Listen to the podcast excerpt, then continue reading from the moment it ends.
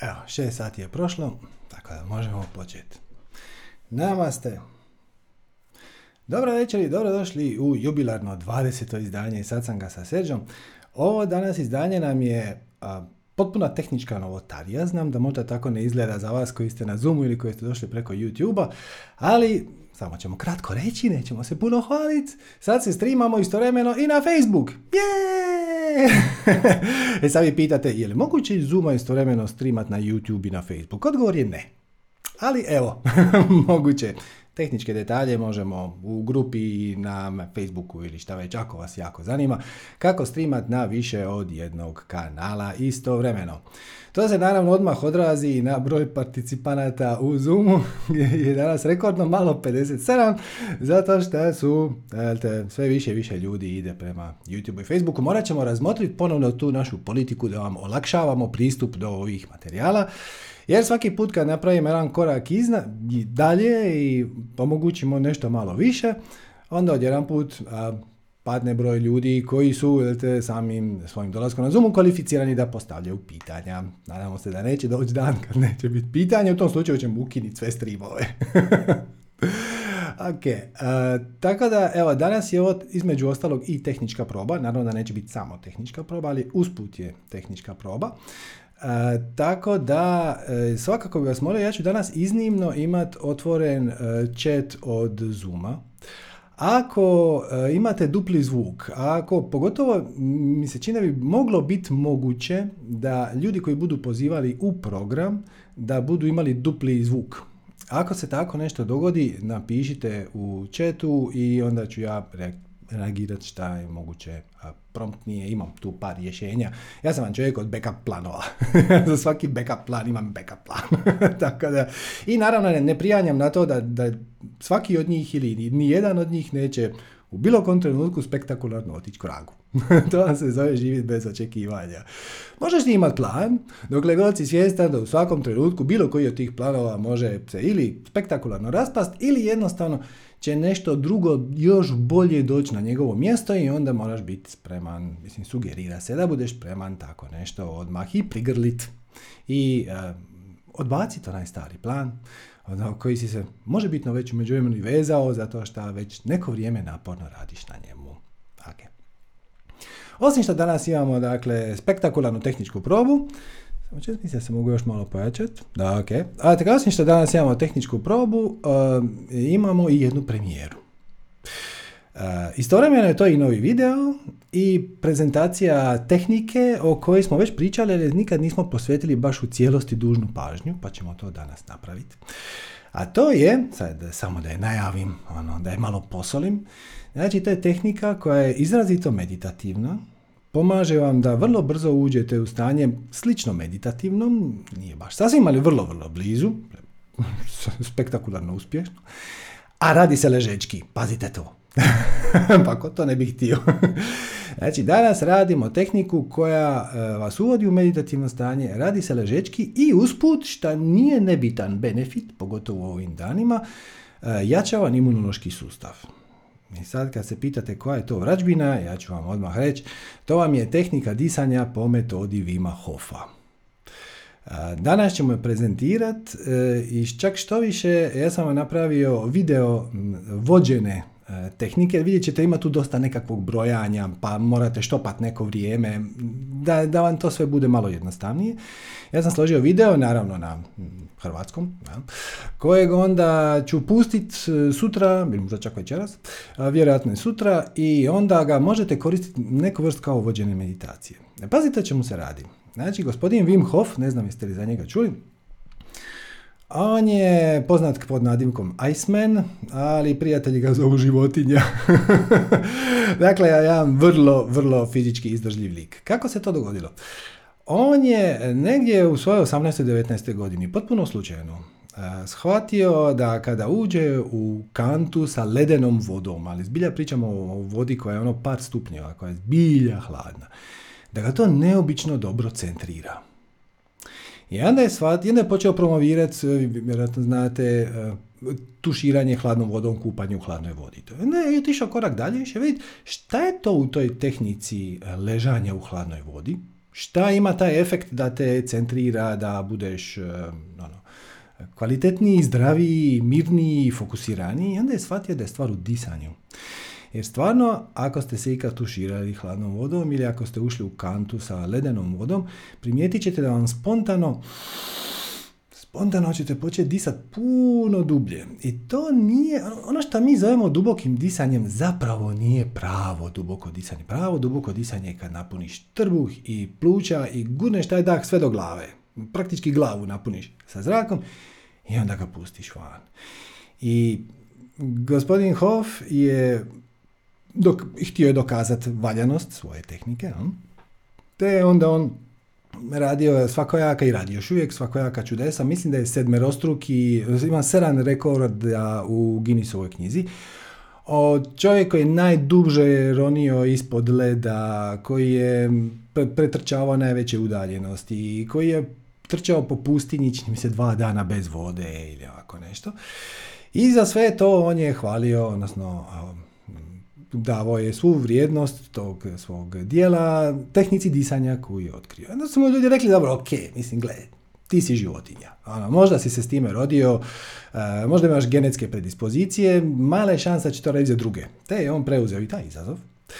I uh, uzeo je 20 ljudi prosječne fizičke spreme, niš posebno. Ono, zdravije, ali nikakve sportaše. I rekao je da mu treba 15 dana da od njih napravi životinje kao što je i on. Trebalo mu je pet. Znači on je nakon pet dana treninga gdje je ljude isključivo e, trenirao kako da dišu pravilno, on je svih njih odveo e, na vrh planine, hodali su do vrha planine na nekih 2-3 tisuće metara, e, u kratkim hlačama, praktički samo u cipelama, na minus 20. I sad kažete, ali to je nemoguće, to je taj put je trebao 5-6 sati, čini mi se. E, može. Može kad shvatiš da tvoj um ima potpunu kontrolu nad tvojim tijelom i kad tijelo nahraniš kisikom. Također on je tvrdio da on nikad nije bolestan, zato što pravilno diše ili radi vježbe disanja i, ovaj, i pa se u hladnoj vodi. Ja mu rekli, ajdemo mi to i, test, i to testirati, te su onda napravili klinički test. E, postoji nekakav e, standardni koktel mikrobiotski ili tako nešto se zove.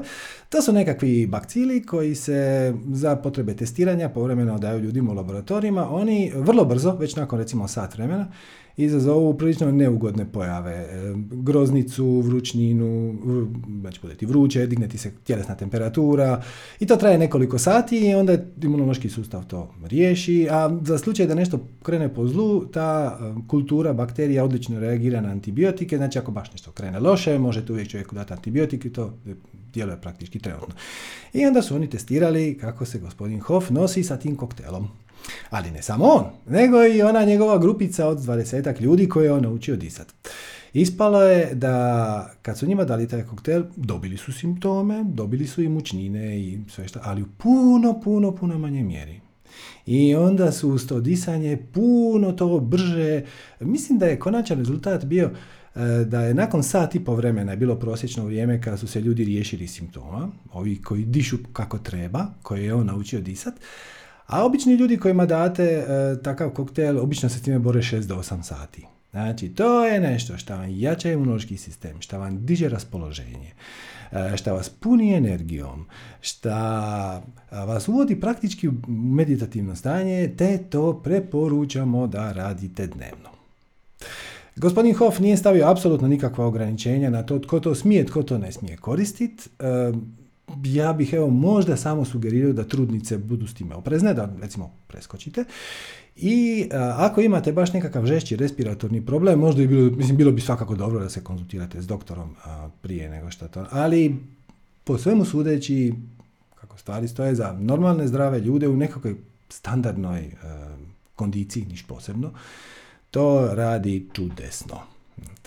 Radi se otprilike ovako. Ja ću vam dati Pustit ćemo video, odnosno ja ću vas vodit a, kroz a, disanje, ali samo da steknete dojam unaprijed. Znači, prvo, pre, prva preporuka je da se radi ležečki. Znači, preporuka je da se radi ležečki.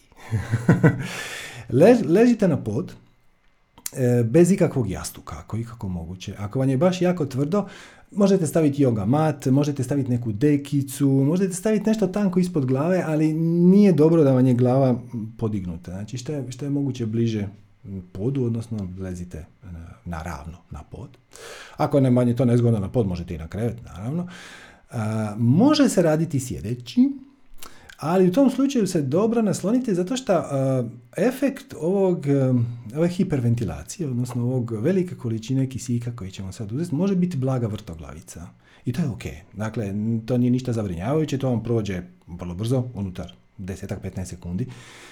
Ali samo hoću reći, za sjedenje, ako ćete to raditi sjedeći, može, ali se nekako naslonite. Znači, ili nabavite neki naslonjač, ili sjedalicu sa naslonom, ili jednostavno, recimo, sjedite na jastuk za meditaciju, onda se naslonite na zid.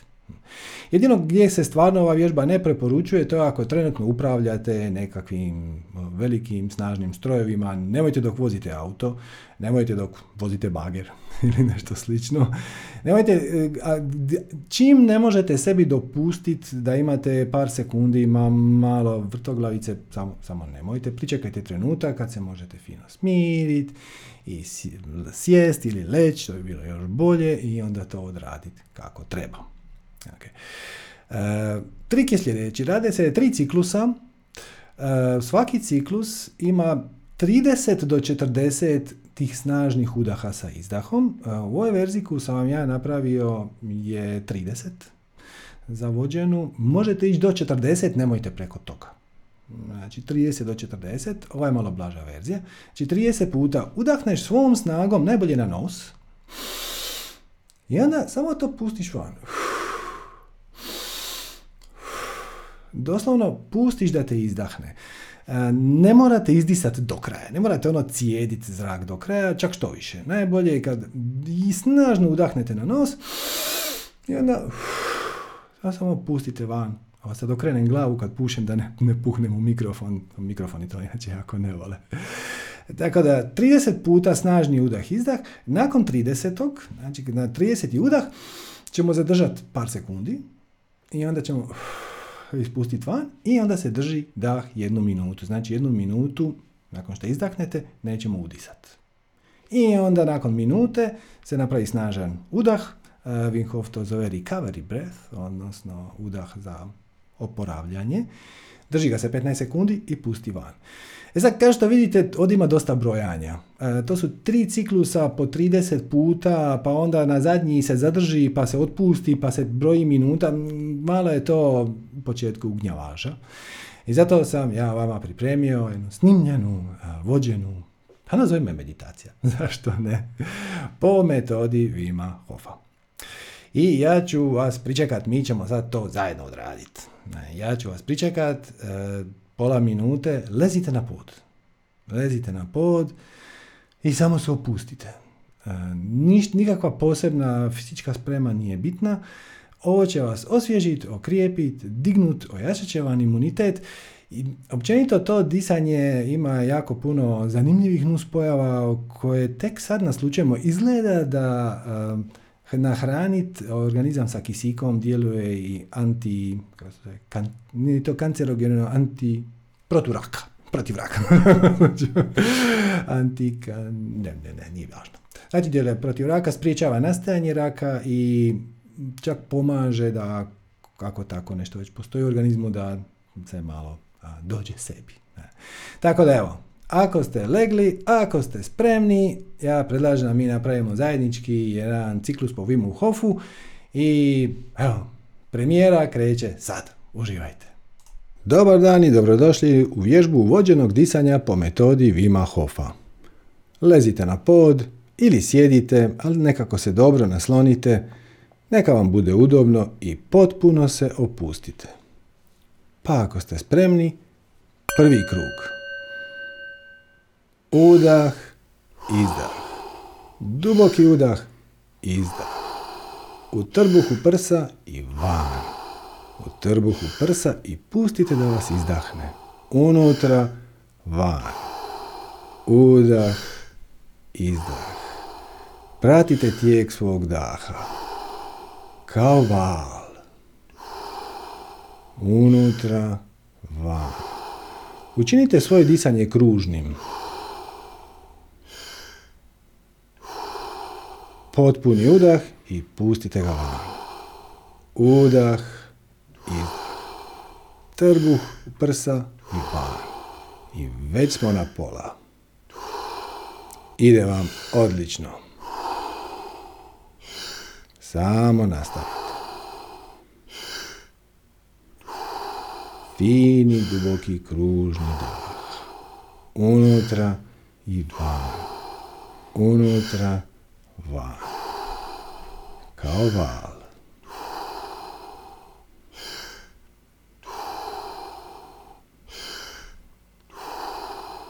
Još samo pet. Dajte sve od sebe. Unutra, van. Unutra, van. I sad duboki udah i drži, drži, drži, drži i van. I sada držimo dah jednu minutu. Samo budite prisutni. Ništa se od vas ne očekuje. Budite u ovom trenutku i dopustite tijelu da radi ono što već tijelo najbolje zna.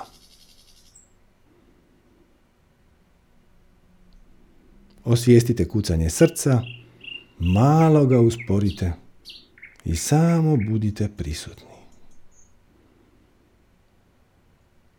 Osjetite ovaj mir. I dopustite mu da se proširi do prstiju na rukama, na nogama, do vrata i da se ulije u srce. Još samo 15 sekundi. Ako osjećate neku slabost, malaksavost, vrtoglavicu, samo udahnite i prestanite s vježbom. Još 5, 4, 3, 2, 1. Potpuni udah i držimo ga 15 sekundi. Držite, držite taj udah. Još 5, 4, 3, 2, 1 i pustite ga. Jesmo li spremni za drugi krug? Udah, izdah. Udah, izdah. U trbuhu prsa, pa pustite da vas izdahne kao val.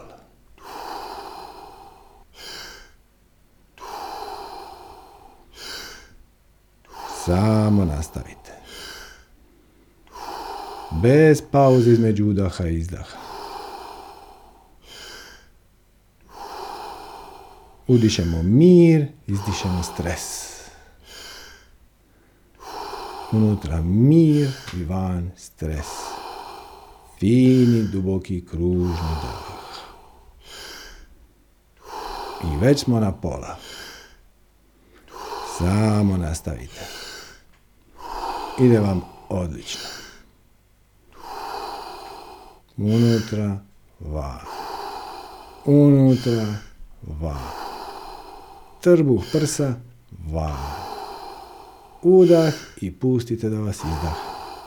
Unutra, van.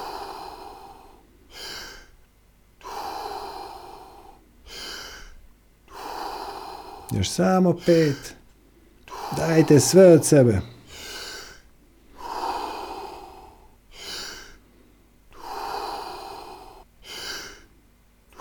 Predzadnji udah, van i sad veliki udah i drži. Drži, drži, drži i pusti ga van. Sada držimo dah minutu i pol. Ako osjećate kako vam se šire nekakvi trnci u rukama ili nogama, kao vam malo trepere, šapice, ili ako osjećate kako vam se mijenja temperatura tijela, to je savršeno u redu. Ako vam je iznenada malo hladno ili malo vruće, to je potpuno normalno. Još minutu. Ide vam odlično.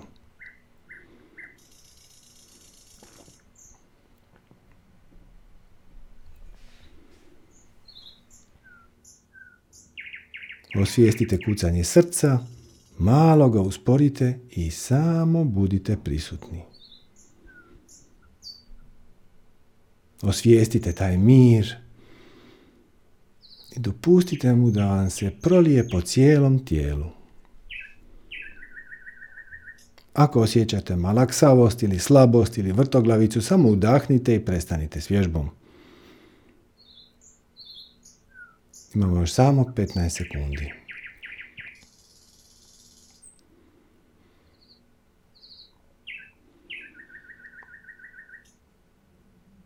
Još 5, 4, 3, 2, 1. Duboki udah i zadržite ga. Držimo ga 15 sekundi.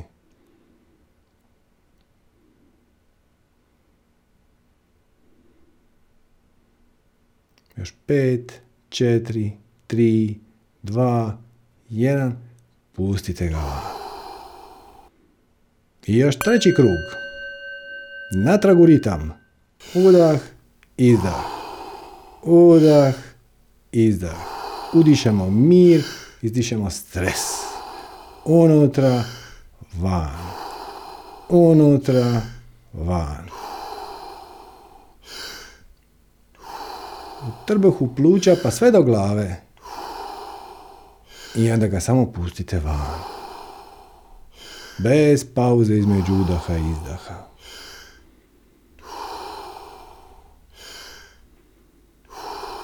Samo nastavite.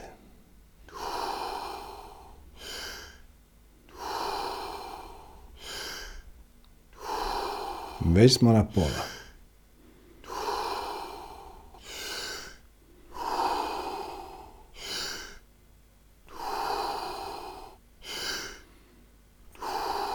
Fini, duboki, kružni dah. Udišemo mir, izdišemo stres. Unutra, van.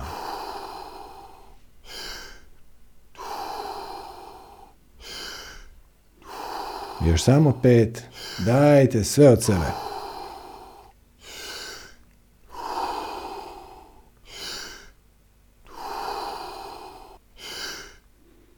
Predzadnji udah. Izdah. I snažan udah i drži, drži, drži, drži i pusti van. Sada držimo dah ponovno minutu i pol. Samo uživajte u ovom miru. I dopustite da vam se prolije po cijelom tijelu. Neka vam ovaj osjećaj relaksacije prodre do vrhova prstiju i pustite ga da vam uđe u srce.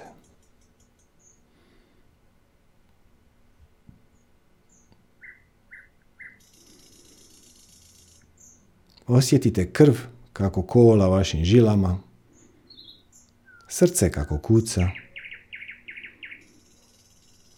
i samo uživajte. Ako osjećate slabost, vrtoglavicu, malaksavost, samo udahnite i prestanite s vježbom. Ili držite još 30 sekundi.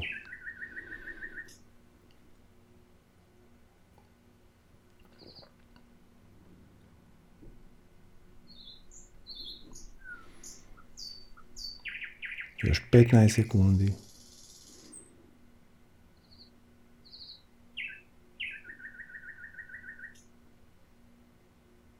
Još 5, 4, 3, 2, 1.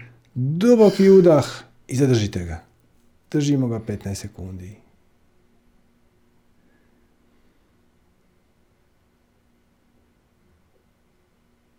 Još 5, 4, 3, 2, 1 i pustite ga. Dopustite da vam se disanje normalizira. Ostanite još malo ležati. Pomaknite malo tijelo, prvo prstiće na rukama, na nogama, a onda polako i ostatak tijela. I kad ste spremni, jednostavno nastavite sa životom. Hvala vam na vremenu i pažnji, uživajte u ostatku svog dana.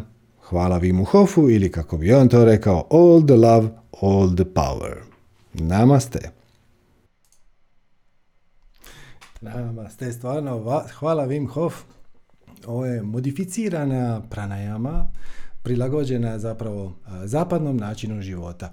U jednom trenutku Vim se naravno zainteresirao za proces disanja i onda kaže da je krenuo istraživati po Indiji učitelje pranajame. I, ovaj, I kažem, sve to u redu, ali puno brate pričaju, puno filozofije, pa ovako, pa mula banda, pa digni pa spusti. Oj, daj, ubaci to u sebe, ono, kroz koju god rupu hoćeš, izbaci to kako god znaš i umiješ i samo deri. To je onako naš zapadnjački pristup. Tako da, evo, iskreno preporučam, snaži imunološki sustav, podiže razinu energije, smiruje, znam da zvuči čudno, da istovremeno i smiruje i energizira, ali evo, a probali ste pa svakako preporučam svakodnevno. Svakodnevno, ovaj će vam video biti recimo od sutra na YouTube-u, pa onda možete ko vođenu meditaciju, samo ga pustite svaki put. Također stavit ćemo ga i na podcast, pa onda ga možete i downloadati, imati ga offline i onda možete, jer zapravo video vam ne treba. Sve što vam treba je ovaj zvuk koji vam zapravo broji vrijeme i udahe i to. U jednom trenutku ćete se dovoljno izvještiti da ćete moći e, i sami bez uh, vođenog videa to raditi. E, samo bi vam ostavio neke ograde. Nemojte više od 40 udaha po ciklusu. I kad držite dah, nemojte se natjecati sami sa sobom. Dakle, potpuno je nebitno. Jedan dan ćete moći držati dah minutu i pol, drugi dan ćete moći dvije minute i deset, treći dan ćete moći dvije minute i četrdeset i onda opet sutra minutu i pol. Samo se nemojte oko toga brinuti. Ima dana kad smo u bolje formi, kad smo u lošoj formi, napraviš najbolje što možeš, e, nemojte se ubiti. Također ona, onaj efekt e, da, se, da vam ili postane hladno ili vruće isto vrlo zanimljiv i potpuno je normalan, ne treba se oko njega ni malo brinut. E, I nemojte raditi više od četiri ciklusa. Kaže Wim Hof da može i pet, ali recimo da je četiri, nakon toga ne, nema puno smisla. Četiri ili pet ja nisam primijetio nikakvu razliku, tri ili četiri možda malo. Četiri ili pet nikakva razlika. Tako da evo, za početak se držite ovako, ovo je konzervativna verzija, 30 udaha, tri ciklusa, prvo ide minuta, pa minuta i pol, minuta i pol zadržavanja daha. Ako vam dođe za udahniti ranije, naravno udahnete ranije i onda nastavite sa sljedećim ciklusom ili jednostavno prekinete. Ali nemojte se forsirati i primijetit ćete, primijetit ćete razliku. Stvarno, hvala Vimu Hofu. Ovo je stvarno vrijedan doprinos našem zdravlju, našem kolektivno zdravlje koje očito treba malo busta zadnjih dana, ne priča, više se priča o bolestima nego o zdravlju. Ja bih vam sugerirao obrnuto. Fokusirajte se na jačanje svog imunološkog sustava i otpustite svako prijanjanje i odbijanje šta ako dobijem, šta ako ne dobijem, šta ako se razbolim, hoću li se cijepiti, da se neću cijepiti. Napravite po duši, ali nemojte se brinuti. A da se prestanete brinut, pomoć će vam neka pozitivna akcija koja po mogućnosti stvarno radi, ova stvarno radi, tako da, evo, uživajte, što vam kažem. I sad prelazimo na pitanja. To je bio naš poklon dana. I sad prelazimo na pitanja i uh, već su neke ruke u zraku, to mi je drago, samo da kratko ponovim pravila. Uh, znači, ako želite učestvovati u programu, morate dignuti ruku. Postaviti, ako želite postaviti pitanje, morate dignuti ruku. To vam je na kompjuteru Alt Y, a na mobilnim uređajima dole pod More imate Raise Hand. I onda meni tu izađe zna, značka da ste digli ruku. Također morate imati upaljenu kameru. Uh, slušalice jako pomažu. Ako imate slušalice, čak i ako nemaju na sebi mikrofon. Ako su samo slušalice, to pomaže iz različitih razloga. I držite mobitel, ako zovete s mobitela, držite ga rađe horizontalno nego vertikalno, znači rađe ovako. Ako želite biti anonimni, e, samo naglasite na početku i onda ćemo u finalnoj verziji, u finalnoj snimci ćemo ostaviti e, samo moju sliku, a vas će se čuti, ali vas se neće vidjeti. I mislim da je to više manje sve. Tako da, evo, prelazimo na pitanja.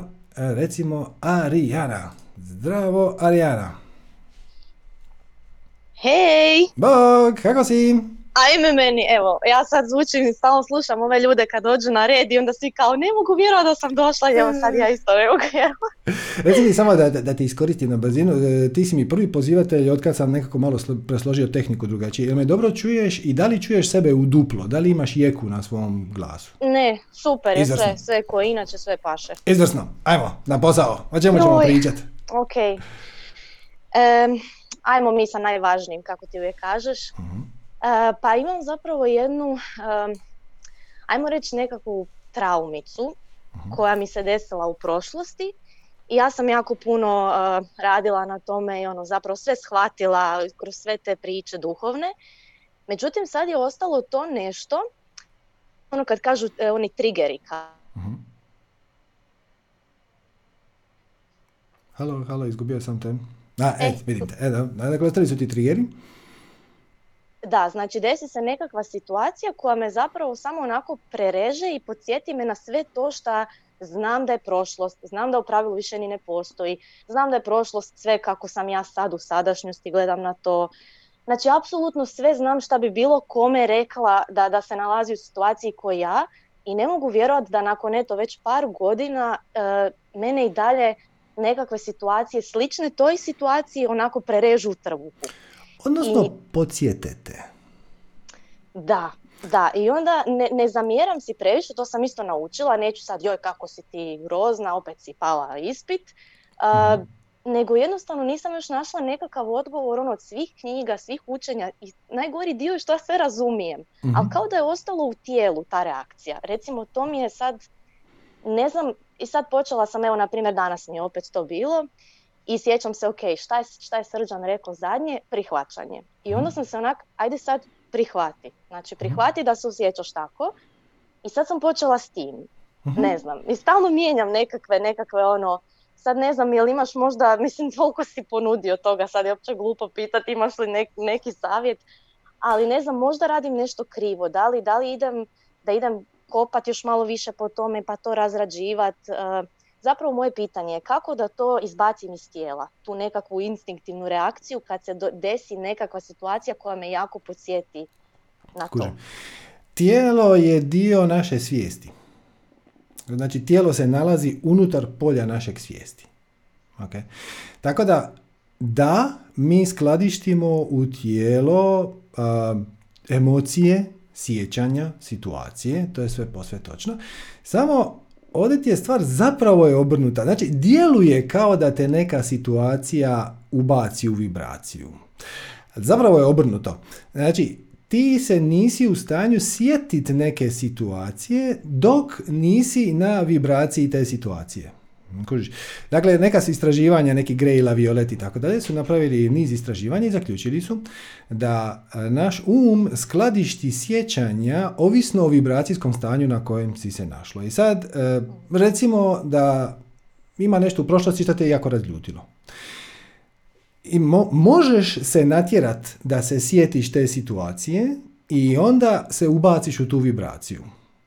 Ali možete i nešto podsjetiti na tu situaciju, da svačaš, uh i vratite u tu vibraciju, ali u svakom slučaju, čim se, si se u stanju sjetiti te situacije, to znači da si prvo bila u vibraciji. uh Znači, ono što je zanimljivo je, za početak, či, kao proces um, izlječenja, evo to tako nazva, kao proces napredovanja, zaključiš da je zanimljivo promotriti šta te točno ubacilo u tu vibraciju. Znači, recimo da je to povezano sa vibracijom ljutnje, na primjer. I sad dogodi se nešto šta te ubaci u vibraciju ljutnje i ti se sjetiš onog prije. To što si se ti sjetila onog prije nije toliko važno. Važno je, ono, važno je primijetiti da te ovaj novi današnji trigger vratio u tu istu vibraciju. Svaćaš? Mhm. E. I onda možeš s njom raditi. E sad, kako točno, najbolje ti je slijediti svoju strast. Odnosno, na koji si način inspirirana pristupi toj situaciji ima jako, jako puno pristupa. E, tipično, baš kroz, postoji pristup kroz tijelo. Znači, I to je tantra, odnosno, na primjer, to je yoga. Yoga je dio tantre. Ti u jogi kroz tijelo, kroz tijelo vježbu, zapravo otapaš neke svoje blokade. I hrpa ljudi dođe, dođe na jogu zato što recimo bole ih ramena. Zašto me bole ramena? Zašto te bole ramena? Zato što si u obrambenoj pozi. Zato što si veći dio vremena u, ajmo staviti u navodnike, neprijateljskom okruženju. Nisi na mjestu gdje želiš biti. Ne sviđa ti se na poslu, ne sviđa ti se kod kuće, ne sviđa ti se, ne znam, kod roditelja, šta već. I onda se baciš u obrambenu poziciju. E sad, kako se to može otpustiti? Ili tako, šta to ne radiš više, promijeniš posao, na primjer, to je jedna mogućnost.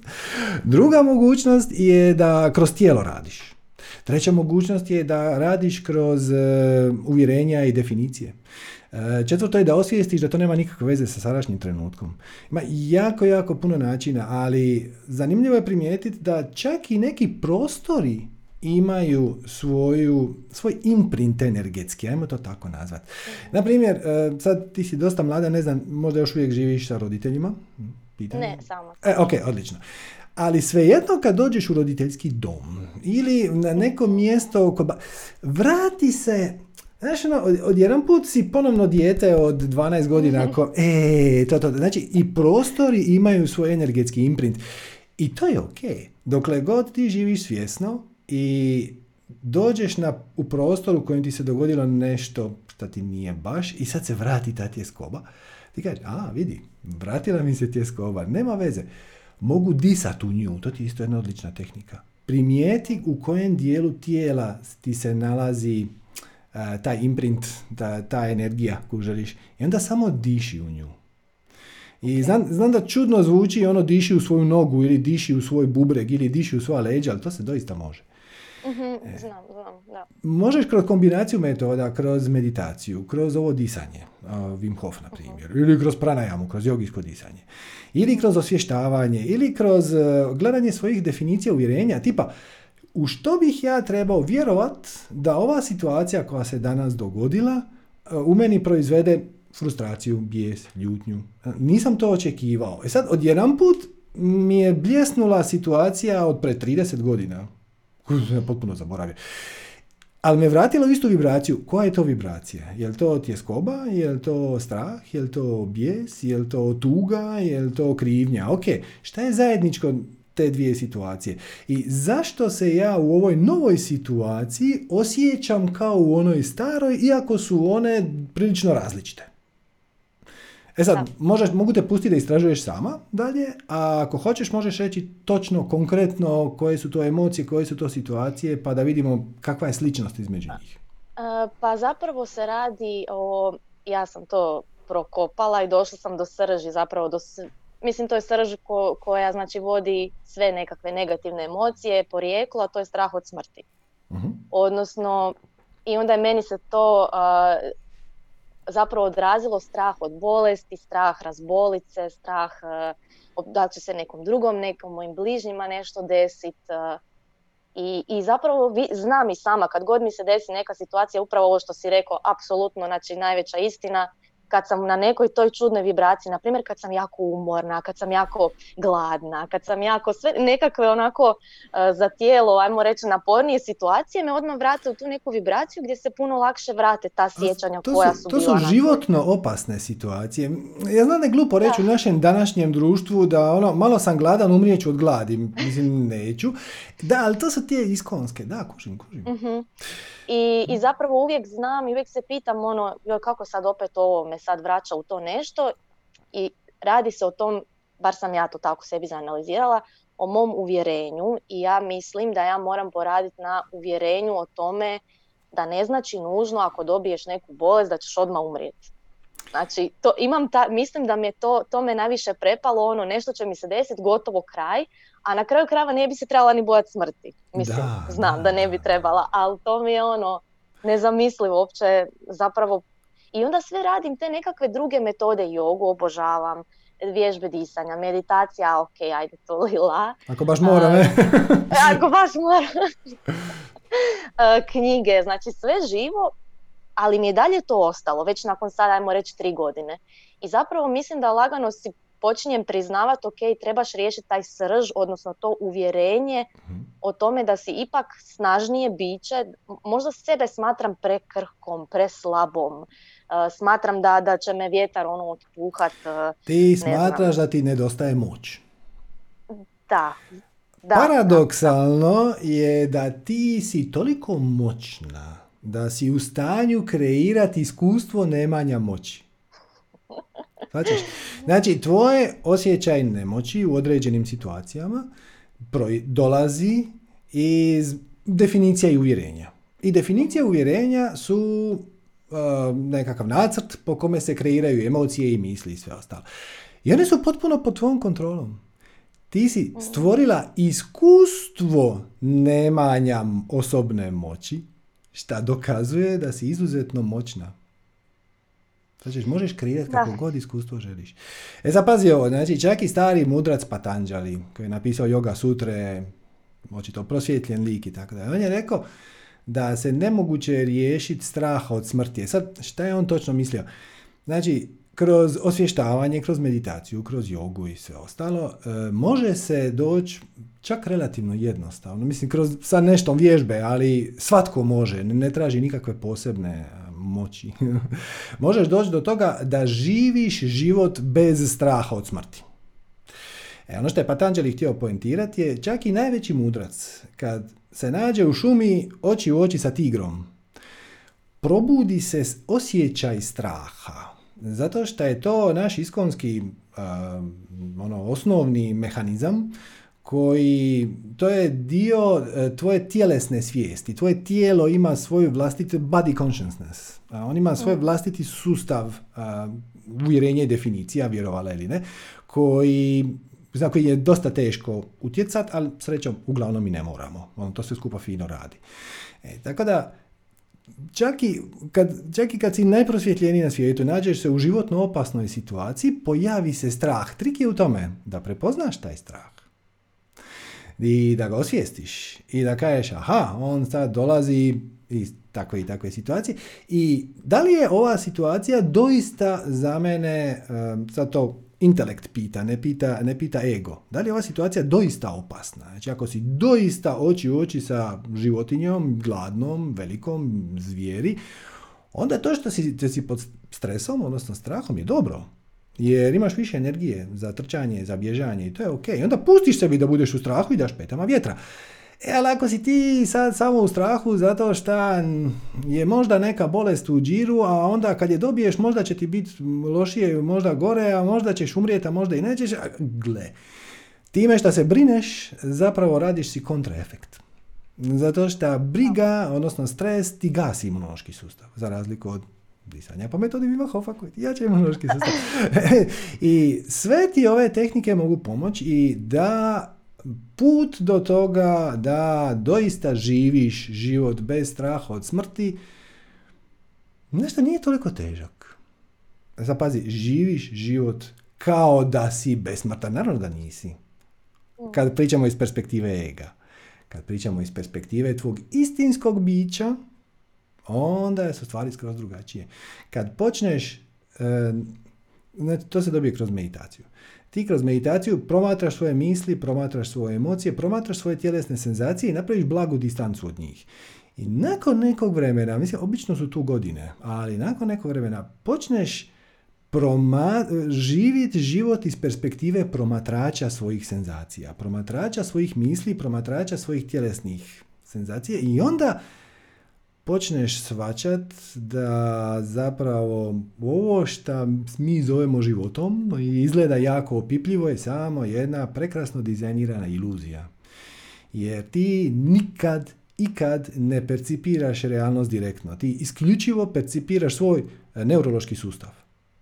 Znači ti percipiraš ono što vidiš, percipiraš ono što čuješ, percipiraš ono što misliš, percipiraš ono što dodiraš, što staviš u usta, okus i tako dalje, sve je to super, ali to nije prava priroda realnosti. Prava priroda svjetla je foton, a ne crvena lampa. Zvaćaš ili žarulja.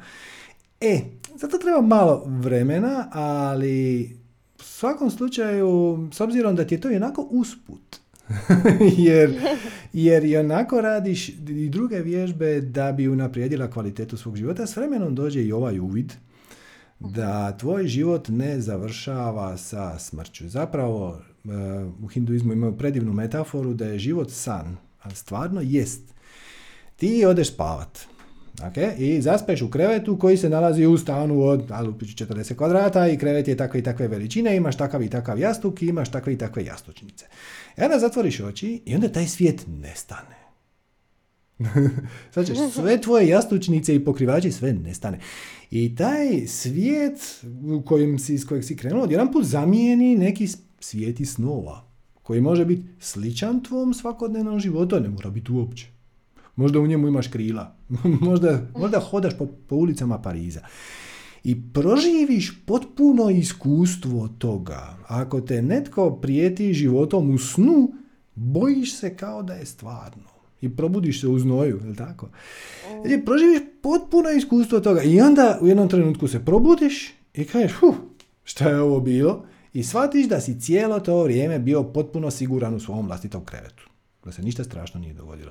Vrlo je slično i ovo. Mi, zapravo, naš dom je u spiritualni svijet. Mi smo spiriti koji jedan mali, mali, mali, malecki komadić svoje energije na neki način investira u ovu igru u ovu predstavu gdje si preuzeo određenu ulogu i možeš je odigrati kako god hoćeš. Znači, početne, početne postavke si izabrao iz spiritualnog svijeta. Odabrao si roditelje, odabrao si vremensko razdoblje u kojem ćeš se roditi, odabrao si planetu na kojoj ćeš se roditi. Odabrao si neke osnovne suputnike, najbliže prijatelje i tako. I onda dođeš tu i obrišeš se, jer inače ta igra nema smisla. Moraš zaboraviti da si svemoćno biće koje je sebi priuštilo ovo iskustvo iz nekog razloga. I onda odigraš onako kako ti se čini da je najbolje. I po putu učiš. Znači, ovo je jedna vrlo, vrlo edukativna, interaktivna igra, ali nestankom tvog tijela ti ćeš se samo probuditi u spiritualnom svijetu.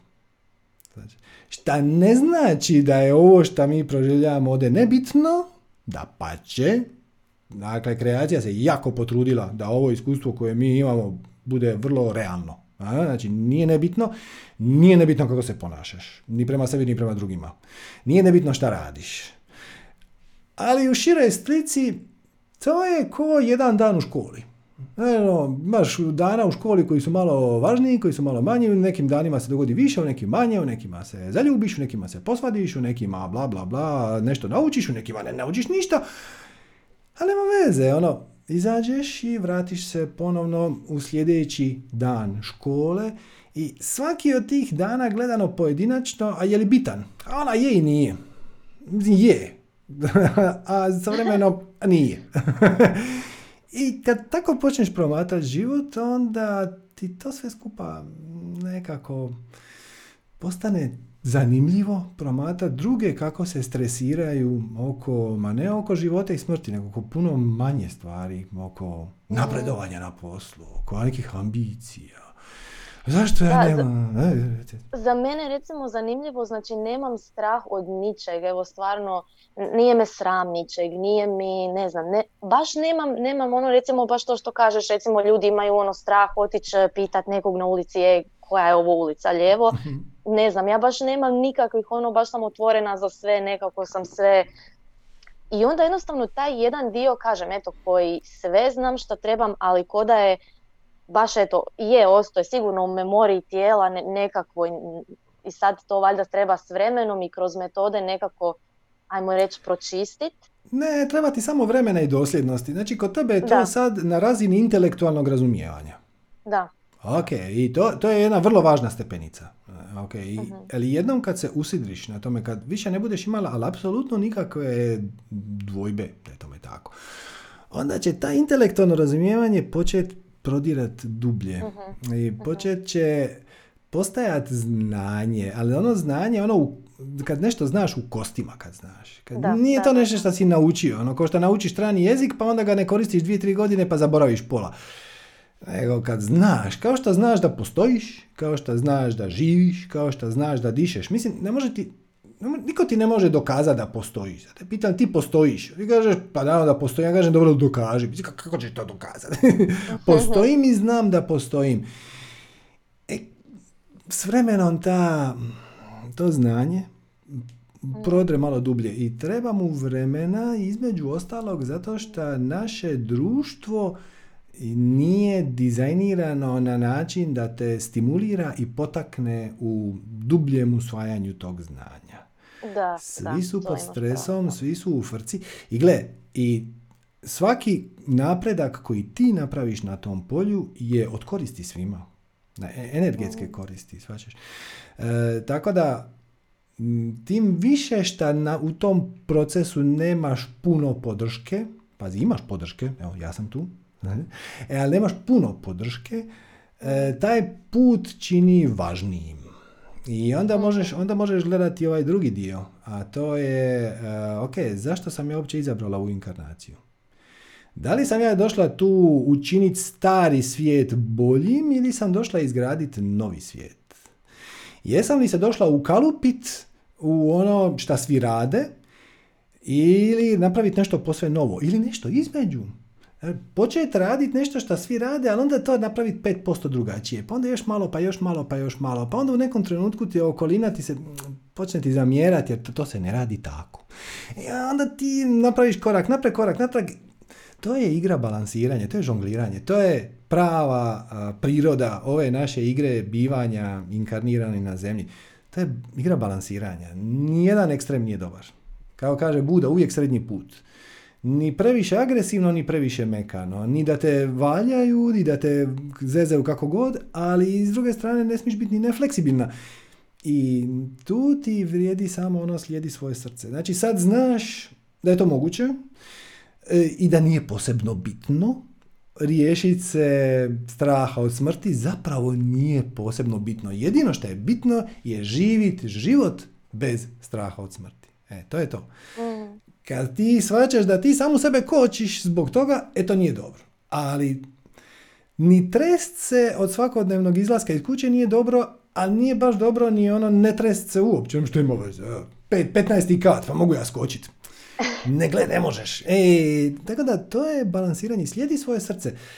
Ako si već počela raditi jogu i to ti radi, nastavi. Mhm. Vježbe disanja nastavi. Doće trenutak kad ćeš možda htjeti malo više disati, malo manje vježbati Smanjit ćeš vježbu na pozdrave suncu i dodat ćeš više disanja. Onda će se stvar preokrenuti. Onda ćeš malo uh htjeti meditirati. Onda ćeš malo htjeti slikat. Pa ćeš shvatiti da te to smiruje. Shvaćaš? uh Pusti, da, pusti zapravo, uh, prošli put isto uh, neko je bio pitao neku stvar i rekao si da je po, kako ono, sigurnost se gradi otvaranjem vrata, a ne dizanjem zidova. Mhm. To mi je bilo kao wow. Znači to i od, to, od tad, od tog četvrtka, znači stvarno svaki dan mi to prođe kroz glavu i recimo u nekakvim stvarima kad god mi se desi da mi je nešto malo opet neka situacija koja mi izazove taj moj strah i ja kažem onak, ah, ajde samo, otvori vrata kao, ajde, otvori vrata i prođi. Mhm. Ali malo je zeznuto u, toj, u tim situacijama straha, kad te recimo općenito obuzne strah, E, kako da to objasnim, on te pojede, odnosno stvoriti nekakvu realnost koja nije zapravo realnost, nego ti stvori neku sliku. Da. I sad ti moraš izaći iz te slike, a ne možeš jer ti je to totalno realno. Znači ono sad, ne znam, uzet ću glupi primjer, dođem izvana i ne znam, zaboravila sam oprat ruke, a stavila sam nešto u usta, glupi primjer. I sad ja ću to pojesti i onak, nisam oprala ruke, ajme, korona, virusi, bakterije, šta sam dirala sve i ono gotovo, znači totalna, totalna panika. uh mislim, naravno da se ruke trebaju prati, razumijem ja to, ali isto koliko smo puta u životu nismo oprali ruke pa se nije ništa sad toliko strašno desilo, jel?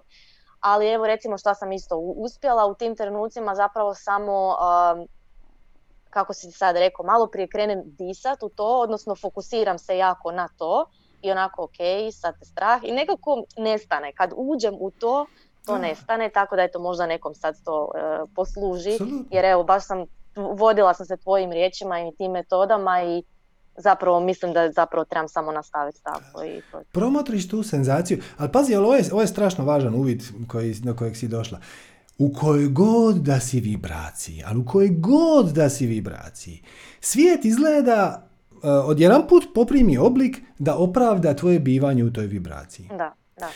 I onda se to može iskoristiti u drugom smjeru. Znači kad shvatiš, gle, čekaj malo, ja kad sam tužan, svijet izgleda depresivno. Ja kad sam sretan, sve je fantastično. Kad sam ja nervozan, e, svi me nerviraju. Možda nije stvar u njima nego u meni. E, kad dođeš do toga, onda shvatiš da možeš oblikovati svoju realnost. Uključivo i okolnosti koje idu s njime, tako što jednostavno odlučiš biti u visokoj vibraciji. I onda ljudi na ovo kažu, je, ali ne znaš ti mog muža, moju ženu, mog šefa, ja nemam para, kredit, ljevo, to, to je sve točno. I to je refleksija tvoje trenutne vibracije. I kad ti promijeniš svoju vibraciju, naravno da taj kredit neće nestat, ali odjedan put, više neće biti takav problem. Ne? Da, E, to je to. Tako da, zahvaljujem ti na tom uvidu, jer to, to je zapravo to o čemu mi ovdje pričamo. Da. Ista stvar, kad se pojavi nelagodna emocija, bilo koje vrste, promatraš je. Samo da. Promatraš. I to stvarno pali. Stvarno pali, stvarno nestane. Par puta isto, prije si pričao o tome, recimo bol fizička kad se desi i uh, tipa imam sa, sa leđima problema s desne strane i onda baš kad uđem u tu bol ona stvarno, stvarno mislim ko, ko da ono nestaje. Mislim stvarno nekom znam da to možda zvuči ludo, ali nama ovdje mislim da se mi ovdje kužimo svi. ali stvarno evo meni to totalno djeluje i apsolutno ima smisla tako da. Super. Hvala ti puno, neću dalje zadržavati. Evo, ne znam, hvala ti stvarno. Hvala tebi, svako dobro. Pa ćemo se neki drugi put. Evo. Ok. Najmo dalje. Evo, recimo, recimo. Evo, Sanja Erceg. Zdravo, Sanja. Zdravo, Srđane, jel se čujemo? Di se ne bi čuli. Kako si? Odlično, kako si mi ti? Super. Kako je vrijeme kod tebe? Ti si negdje u Banja Luci ili ovako nešto? Banja Luka, jedno smo imali sad sam. Je, sjećam se, sjećam se. Aha. Banja Luka, pa fino vrijeme, ono svježe, a suho, među ljepšim. Odlično, odlično. Uh-huh. O čemu ćemo pričati danas? Sergio, jedno pitanjce, kako znati na kojoj si vibraciji? Mm. Ili konkretno pitanje, e, izgubila sam veoma blisku osobu prije deset dana uh-huh. i ne tugujem. Uh-huh. Ne još ili ne uopšte to ne znam. Pa gle, Ovisi. Ali doslovno, dakle, ti očekuješ da će u nekom trenutku doći tuga. Otprilike. Mislim da je još stanje šoka, pošto je u pitanju mlada osoba i sve nešto. Da, znaš, ima onih pet faza, kako je, denial, da, anger, bargaining, ne, eto, uh, depression i, i kraj. E, znači ovako, tuga dolazi iz um, iluzije da je nešto izgubljeno. I tuga će se pojaviti ako smatraš da, da je nešto izgubljeno. Najkraće. Međutim, zapravo nije. Iz materijalne perspektive je. Znači, ti više tu osobu nećeš srest na kavi. Nećete popričat riječima. Međutim, ona je samo iz ove naše kolektivne igre izašla malo ranije. Vi ste sad zajedno u spiritualnom svijetu. I imate direktnu komunikaciju, ali sad, Sad, u ovom času. Ne ono, jedan dan kad ja umrem pa će onda ja doći na brodiću gore i onda ću vidjeti sve svoje bake i to. Ne, ne, ne, ne, ne. Dakle, sad smo mi svi zajedno u spiritualnom svijetu, samo neki od nas, odnosno svi koji smo tu, su jedan mali, mali, mali dijelić svoje energije, ali mali kao veličina nokta u odnosu na cijelo tijelo. smo preusmjerili, znači dali smo taj komad svijesti da bi proživili ovo iskustvo. I zapravo te situacije gubitka bliskih osoba su vrlo zahvalne tlo, vrlo plodno tlo, da zapravo staviš svu spiritualnost na test. Jer ako se malo koncentriraš, shvatit ćeš da ti sa tim ljudima još uvijek možeš komunicirati. Nije to na nivou riječi, nije to na nivou, ne znam, pijenja kave u gradu, ali oni su još uvijek, ako si ih voljela, ako ih voliš, ta ljubav nije izgubljena. I samim time možeš se praviti kao da su odselili u drugi grad. Zamisli da je to netko ko je otišao u Kanadu. Je li tuguješ za njim? A kao da, jer bio mi je drag i sad se više nećemo viđati tako često, ali ako mu je tamo bolje, shvaćaš, nemaš, nemaš tugu prema toj situaciji jer je neko odlučio preseliti u Njemačku ili u Kanadu. Pa ovo je zapravo vrlo, vrlo slično. Znači, netko je odlučio izaći iz ove naše kolektivne interaktivne igre. Jeste, on je odlučio. On je odlučio, tako je. Ili je završio svoj proces. Neke napredne duše se inkarniraju tu samo da bi drugima dali e, priliku za nekakav spiritualni napredak. I onda se inkarniraju kao djeca koja recimo imaju savršeno normalan život i onda poginu u 19. Ja sam si pitao kako, kako tog smisla ima. Za tu, za tu dušu nema previše smisla, vjerojatno. Mislim, možda ima. Ali za okolinu da. I takve velike stvari se dogovaraju na nivou duše unapred. Znači, ja ću biti tvoj roditelj kad ti dođeš dole, dogovore se spiriti, ja idem sad 30 godina prije. I onda ti dođi kao moje dijete i onda kad se dogodi tako, meni to treba da nešto riješim sam sa sobom. Tako da, gled, samo se postaviš kao da je on ocelio. A zapravo, ako si ti svjesna da je on to odlučio i kad se pojavi onaj osjećaj da ti nešto nedostaje, samo ga zagrliš, zadržiš ga u sebi i shvatit ćeš da ti s tom osobom još uvijek imaš telepatsku vezu. Traži malo. Hvala puno. Molim. Pomogao si mi, zaista si mi pomogao. Hvala puno, neću zadržavati, neki imaju i drugi. Hvala tebi. Hvala se. Bog. Mhm. Ajmo, ajmo, evo Daniela. Zdravo Daniela. Halo, halo. Halo. Bog, bog. Čujemo, čujemo, ali te ne vidim, mislim da imaš ugašenu kameru, pa evo molio bi te da... E, sad okej. Okay. E, sada vidim, odlično. Kako si? Odlično. Super. Nikako da dočekam, ovaj, već uh, nedeljama pokušavam da ono, uhvatim termin, ali nikako. Pa evo, dogodio se. Dogodio se u, u savršenom trenutku. Odlično. Ovaj, ja sam samo u suštini htjela da ti se jako puno zahvalim, zato što si meni jako, jako puno pomogao u životu. I ovaj, u suštini to je to.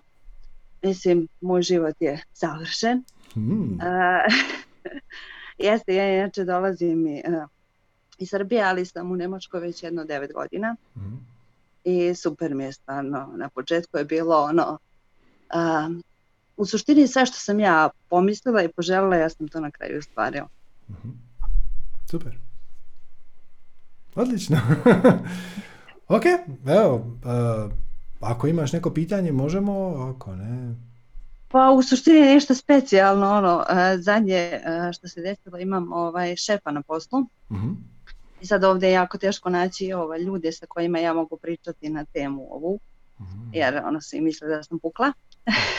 je ovaj, e, pa je on sam spomenuo, ovaj, inače je Nemac, Ovaj, ja sam ga ja pozvala na neku prezentaciju, nebitno, i onda je on spomenuo ovaj, i zakon privlačenja i ovo i ono. I tad u tom momentu sam se osjećala fantastično kao da mi je, kao da sam dobila šesticu na lotovu. Emocija je bila fantastična kao ono, imam s kim pričati. Mhm. Međutim, on ima, htjela sam mu pomoći stvarno, ali on ima dosta nekih blokada koje ja baš ne znam kako da mu priđem i kako da ono baš objasnim, jer je malo i i u rečniku opet trebaju mi neke malo drugačije reči kako da ja do toga dođem, pošto on kaže da on ne veruje ni u Boga, ni u ništa i ovo i ono. Mhm. Pa je onda prvo pitanje sam mu postavila ovaj, kad kaže ja kao ono što i ti govoriš, šta misli da je u stvari ja. I onda je ostao zbunjen pa je na kraju rekao kao kad se potegne tako nešto kao on ima potrebu za plakanje. To je njegov put. Kužiš.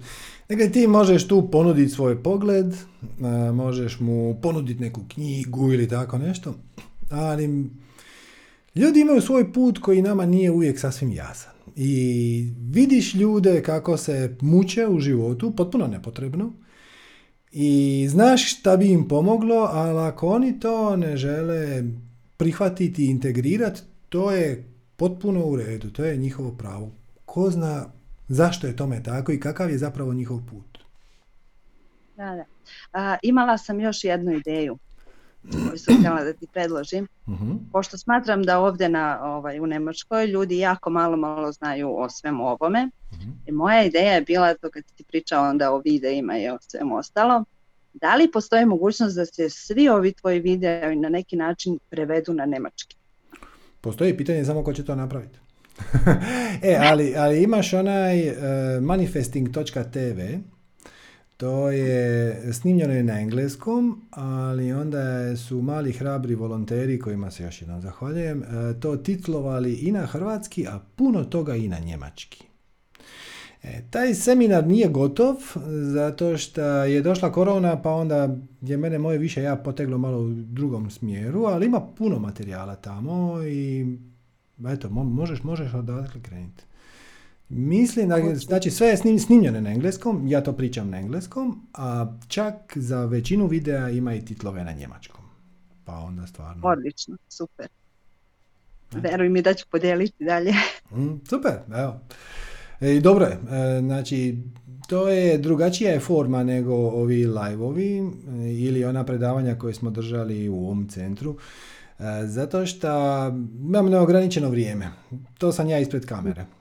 I nemamo ograničenje od dva sata koje smo imali u OMU ili na pitanja koja stižu kao što je to ovdje. Tako da je taj seminar mrvicu je zaokruženiji, malo je mm, uglađeniji, ajmo to tako nazvat, uh sistematičniji. Kažem, treba ga završiti, ali već ovo što je gore je savršeno dovoljno. Gore je cijelo poglavlje obudene četiri plemenite istine, ima onaj diagram definicije, kako definicije uvjerenja kreiraju našu realnost, tako ima puno toga, tako da je to ti jedan dobar početak. Super, hvala. Molim, Eto, hvala tebi na pozivu. Da, svako dobro. Hvala tebi, svako dobro. Ok. Znači, to vam je www.manifesting.tv. Ako slučajno nisam to naglasio do kraja. Ajmo, recimo, evo Ljiljana. Zdravo, Ljiljana. Halo. Halo. Bog, bog. Jel se čujemo? Čujemo se, vidimo se. Kako si? E, super, odlično, hvala. Super. Da čujem, čemu ćemo pričati? Pa ne znam ni samo dakle da počnem, ali evo da skratim. E, evo ja radim u jednoj bolnici u zdravstvu kao liječnik. Mhm. I evo 50% toga volim, volim komunikaciju sa ljudima, volim eto kad napravim nešto konkretno, nekom pomognem i tako. Ali jednostavno već puno toga mi onako ide na živce i baš nešto ne rezonira sa mnom. Mhm. I tako se malo borim sama sa sobom uh, zbog toga. Pa znam ja taj princip i ogledala i da pa sam onda nekad znala prešućivati stvari koje, za koje sam mislila da nije u redu i tako. Mhm onda sam vidjela da to sve utječe na mene, moje zdravlje i tako. Mhm. I tako, evo, nalazim se tako u tome, a nisam jednostavno zadovoljna. I sad sam, evo, našla sam nekakav odmak poslije nove godine, evo šest mjeseci neću raditi. Mhm. To sam evo namjerno uzela jednu pauzu da se malo presložim i da vidim što bi moglo najbolje, da li da krenem nešto drugo i tako, jer vidim nekako da me to već sve opterećuje. Dobro, dobro, to je ok, ali e, dosta ti je korisno vidjeti točno koji te dio tog tvog posla muči. Recimo, počeo počeka. Da li ti je e, problem, odnosno da li je, ti je prestalo biti zanimljivo pomaganje ljudima? Ne, ne, ne, nije stvar u tome. Ni briga o zdravlju, ja konkretno, Ni briga o zdravlju. Ja radim, ja radim na porodima, uh znači ja radim u rađoni i mislim po meni to je jedna od um, najljepših stvari prisustvovati rođenju djeteta i to, je, to je mhm. nešto što me čini nekako ispunjava i to. To, to je sasvim ono ok. okay. samo, e, samo ti se ne sviđa... Ja radim u, u jednoj ekipi ljudi. Svačam, svačam. I taj sustav ima svoja pravila i ima svoje zakonitosti i nekakve odgovornosti od koje su neki prirodne, neke su nametnute, sve mi je jasno. Je li ima neki drugi način da ti pomažeš ljudima zdravstveno ili možemo ostati čak i na ovom uskom modelu, znači da ti pomažeš ženama kod porodu, a da ne uključuje nužno bolnice i znači da radiš isto to samo na, na drugi način. Pa ja sam baš ginekolog, znači većina žena kod nas rađa u bolnicama i tako. Sad jedino mi je nekakva opcija da odem raditi nešto hm, privatno, ali to baš kod nas nije toliko, ne bi baš bilo uključeno u taj dio, nego bi to bila nekakva privatna ambulanta i tako. Gdje bi ja mogla možda dati nekakve savjete koje ja mislim što bi bilo najbolje. Međutim, ovo što ja radim je baš onda konkretno dio. Svačam, svačam, svačam. Ovaj. Ali, samo ti hoću reći, uh, znam da je taj naš zdravstveni sustav malo strog, ajmo to tako, nefleksibilan. Uh, jako se vole ljudi koji pokušaju napraviti čak i mali iskorak izvan nekakvih zacrtanih okvira se odmah proglašavaju, ne znam, nadri liječnicima ili šarlatanima ili neodgovornima i tako dalje. I taj dio mi je jasan. I zato ti ja ne mogu pomoć, e, ne mogu ti dat točnu stvar koju treba popraviti. Ono, moj zadatak ovdje je da te potaknem na kreativno razmišljanje. E, da i to će se desiti one sekunde kad prestaneš gledati u ono što ti se ne sviđa i počneš gledati u ono što ti se sviđa, makar je možda trenutno neizvedivo ili teško izvedivo. Na primjer, sad ću, sad ću ja stvarno lupiti ovo bez veze. Negdje čućeš negdje da se postoje klinike u svijetu gdje se djeca rađaju, ne znam, u kadi sa vodom, na primjer. I bez obzira što je to u tvojoj bolnici konkretno i teško primijeniti jer ti neće dozvoliti šef ili ne, šta već, počneš istraživati tu ideju ako ti je ona uzbudljiva. Ili ne znam, neki prirodni porodi. Ili šta god da bi ti htjela da nekako s vremenom se uključi u ovaj naš zapadnjački model, počneš to proučavati, pa počneš to istraživati. Ja o tome stvarno ne znam puno, ali postoji neke doule koje su babice na, na prirodni način. Sad, s obzirom da to nije sve skupa moja strast, ja ti ne mogu biti konkretan, ali šta ti hoću sugerirati da pogledaš šta u smjeru u kojem želiš. Znači, ja bih htjela da u rađaonama bude nešto drugačije. E sad, šta točno? Na koji način? Kako su to napravili drugdje? E, možda je to može postati materijal da ti doslovno otvoriš svoju malu kliniku koja će imati ono kapaciteta za, za tri žene dnevno, svačaš. Nije sad ideja da ti sagradiš bolnicu, nego da napraviš mali doprinos u smjeru u kojem smatraš da bi bio dobar za svih. Jer ima tako... Ja sam recimo, ne znam, napravila nekakav video, ne znam, neki trudnički tečaj, onako sa nekim mm stvarima, savjetima, što ja mislim da bi bilo onako zgodno i to. Ja sam se čak začudila da je to onako 200 žena za kratko vrijeme to pogledalo i tako, makar tehnički je ono loše, mm onako. Ovaj, e, pa sam pisala tako neki blog o nekim iskustvima koje baš nisam jako objavila negdje jako puno. Ovaj, ima, ima, ima ljudi koji to, kojima to treba i tako i to mi je nekakav odušak. To. Međutim, ja sam sad vidjela, ovaj, ja sam prvo nekako kad radite u, u, mislim nikome ne, ne maltetira, ne, niti se ja s nikim svađam, ne, ne, nije, nije stvar uopće u tome, nego jednostavno ovaj, nekad kad se ne slažem onda jednostavno prešutim sve to onda vidim s jedne strane da, da se nerviram u sebi zbog da, da, da, Vidi, vidi, vidi, I da me to onda vodi, ne znam, ti, kontra sebe. da, da, da, što sam ti htio sugerirati. Znači ti kažeš ja sam napravila tečaj uh, koji je bio tehnički bez veze i to je moj odušak. Nije to tvoj odušak, to je možda tvoj put. Pa razmišljala sam tome, evo, imam tako recimo, to je nekakva materija recimo koju ja poznajem, jer dugo radim, dugo sam u tome, oko 20 godina. E, ali vidi, vidi, vidi, sam ti htio skrenuti pažnju. Ti kažeš, ja sam nešto napravila i nije to bilo tehnički savršeno, iznenadilo me da ljudima to treba. Ajde okreni pilu. Napravi to kako treba. I, ali ne, ali ozbiljno, znači u, u svoju strast si uključila i malo srama i malo krivnje i malo, sam ja to nazvao neka skromnost, zapravo to nije skromnost, nego to je neprihvaćanje da je to bitno, da je to bitno. I napravi to najbolje što možeš, e, toliko dobro da se toga ne sramiš. Znači to ne mora biti perfektno. Ali kad kažeš ljudima, da kažeš da ne bude to onoma je, ja sam nešto snimila pa nije to nešto, to sam ja negdje stavila na neki YouTube pa sam zaboravila. Reci, je ljudi, ja imam tečaj. Svaćeš. Ali ne, ali ozbiljno. Ne, jednostavno su žene uh, to prenosile jedna drugo i nisam ja to puno. Ja sam, uh, na početku korone sam ja to snimila i onda sam možda rekla jednu dvijema, ali su žene prenosile jedna drugo. Da, da, da, da. E sad, kad si to osvijestila da to ljudima treba, sad to napravi kako treba. I posudi kameru ili snimi sa mobitelom, nije, nije uopće bitno. Uh, potrudi se da zvuk bude dobar, to je, to je zbilja bitno.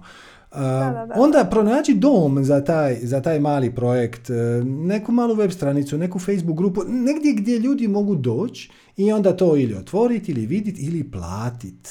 Nemoj se ni toga sramiti. Nema ništa loše u tome da ćeš ti za svoju kolekciju od 20 videa, od po 15 minuta, uzeti 10 eura.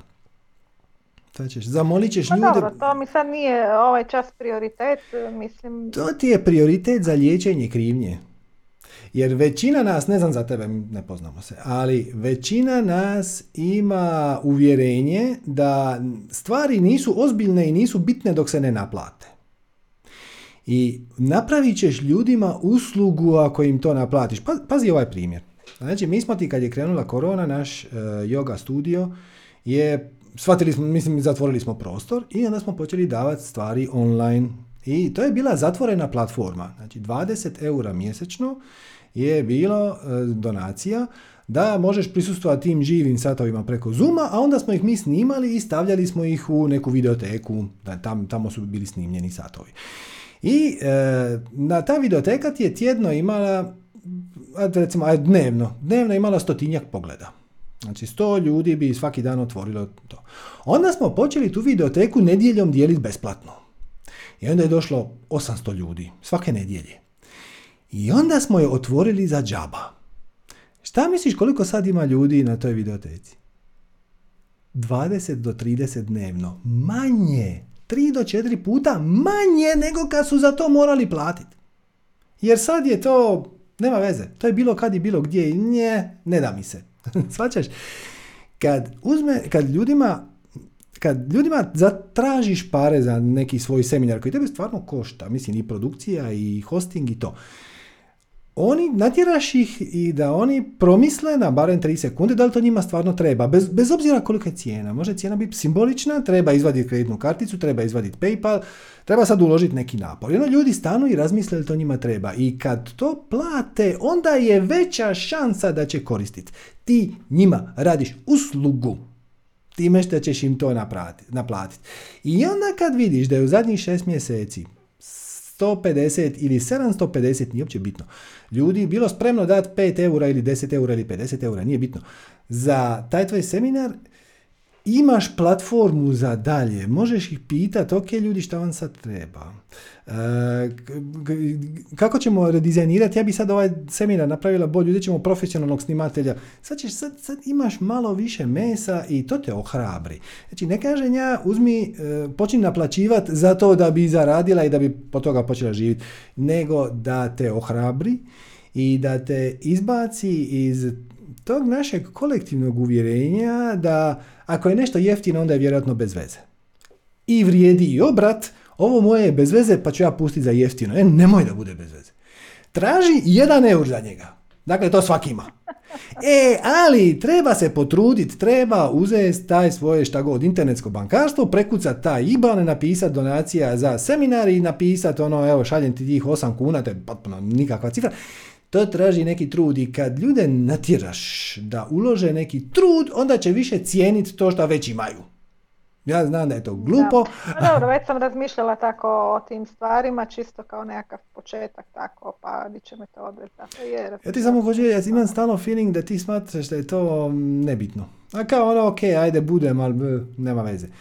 Bitno ne, ne, mi, ha, bitno je onemu kome treba, mislim, uh koga to zanima trenutno i tako. A mislim kao za sve ostalo. Da. Mislim, ima li išta, išta na svijetu što ne podliježe pod formulu treba onome kome treba? Da. I ne treba onome kome ne treba? Da. Mislim, ali da, to je to.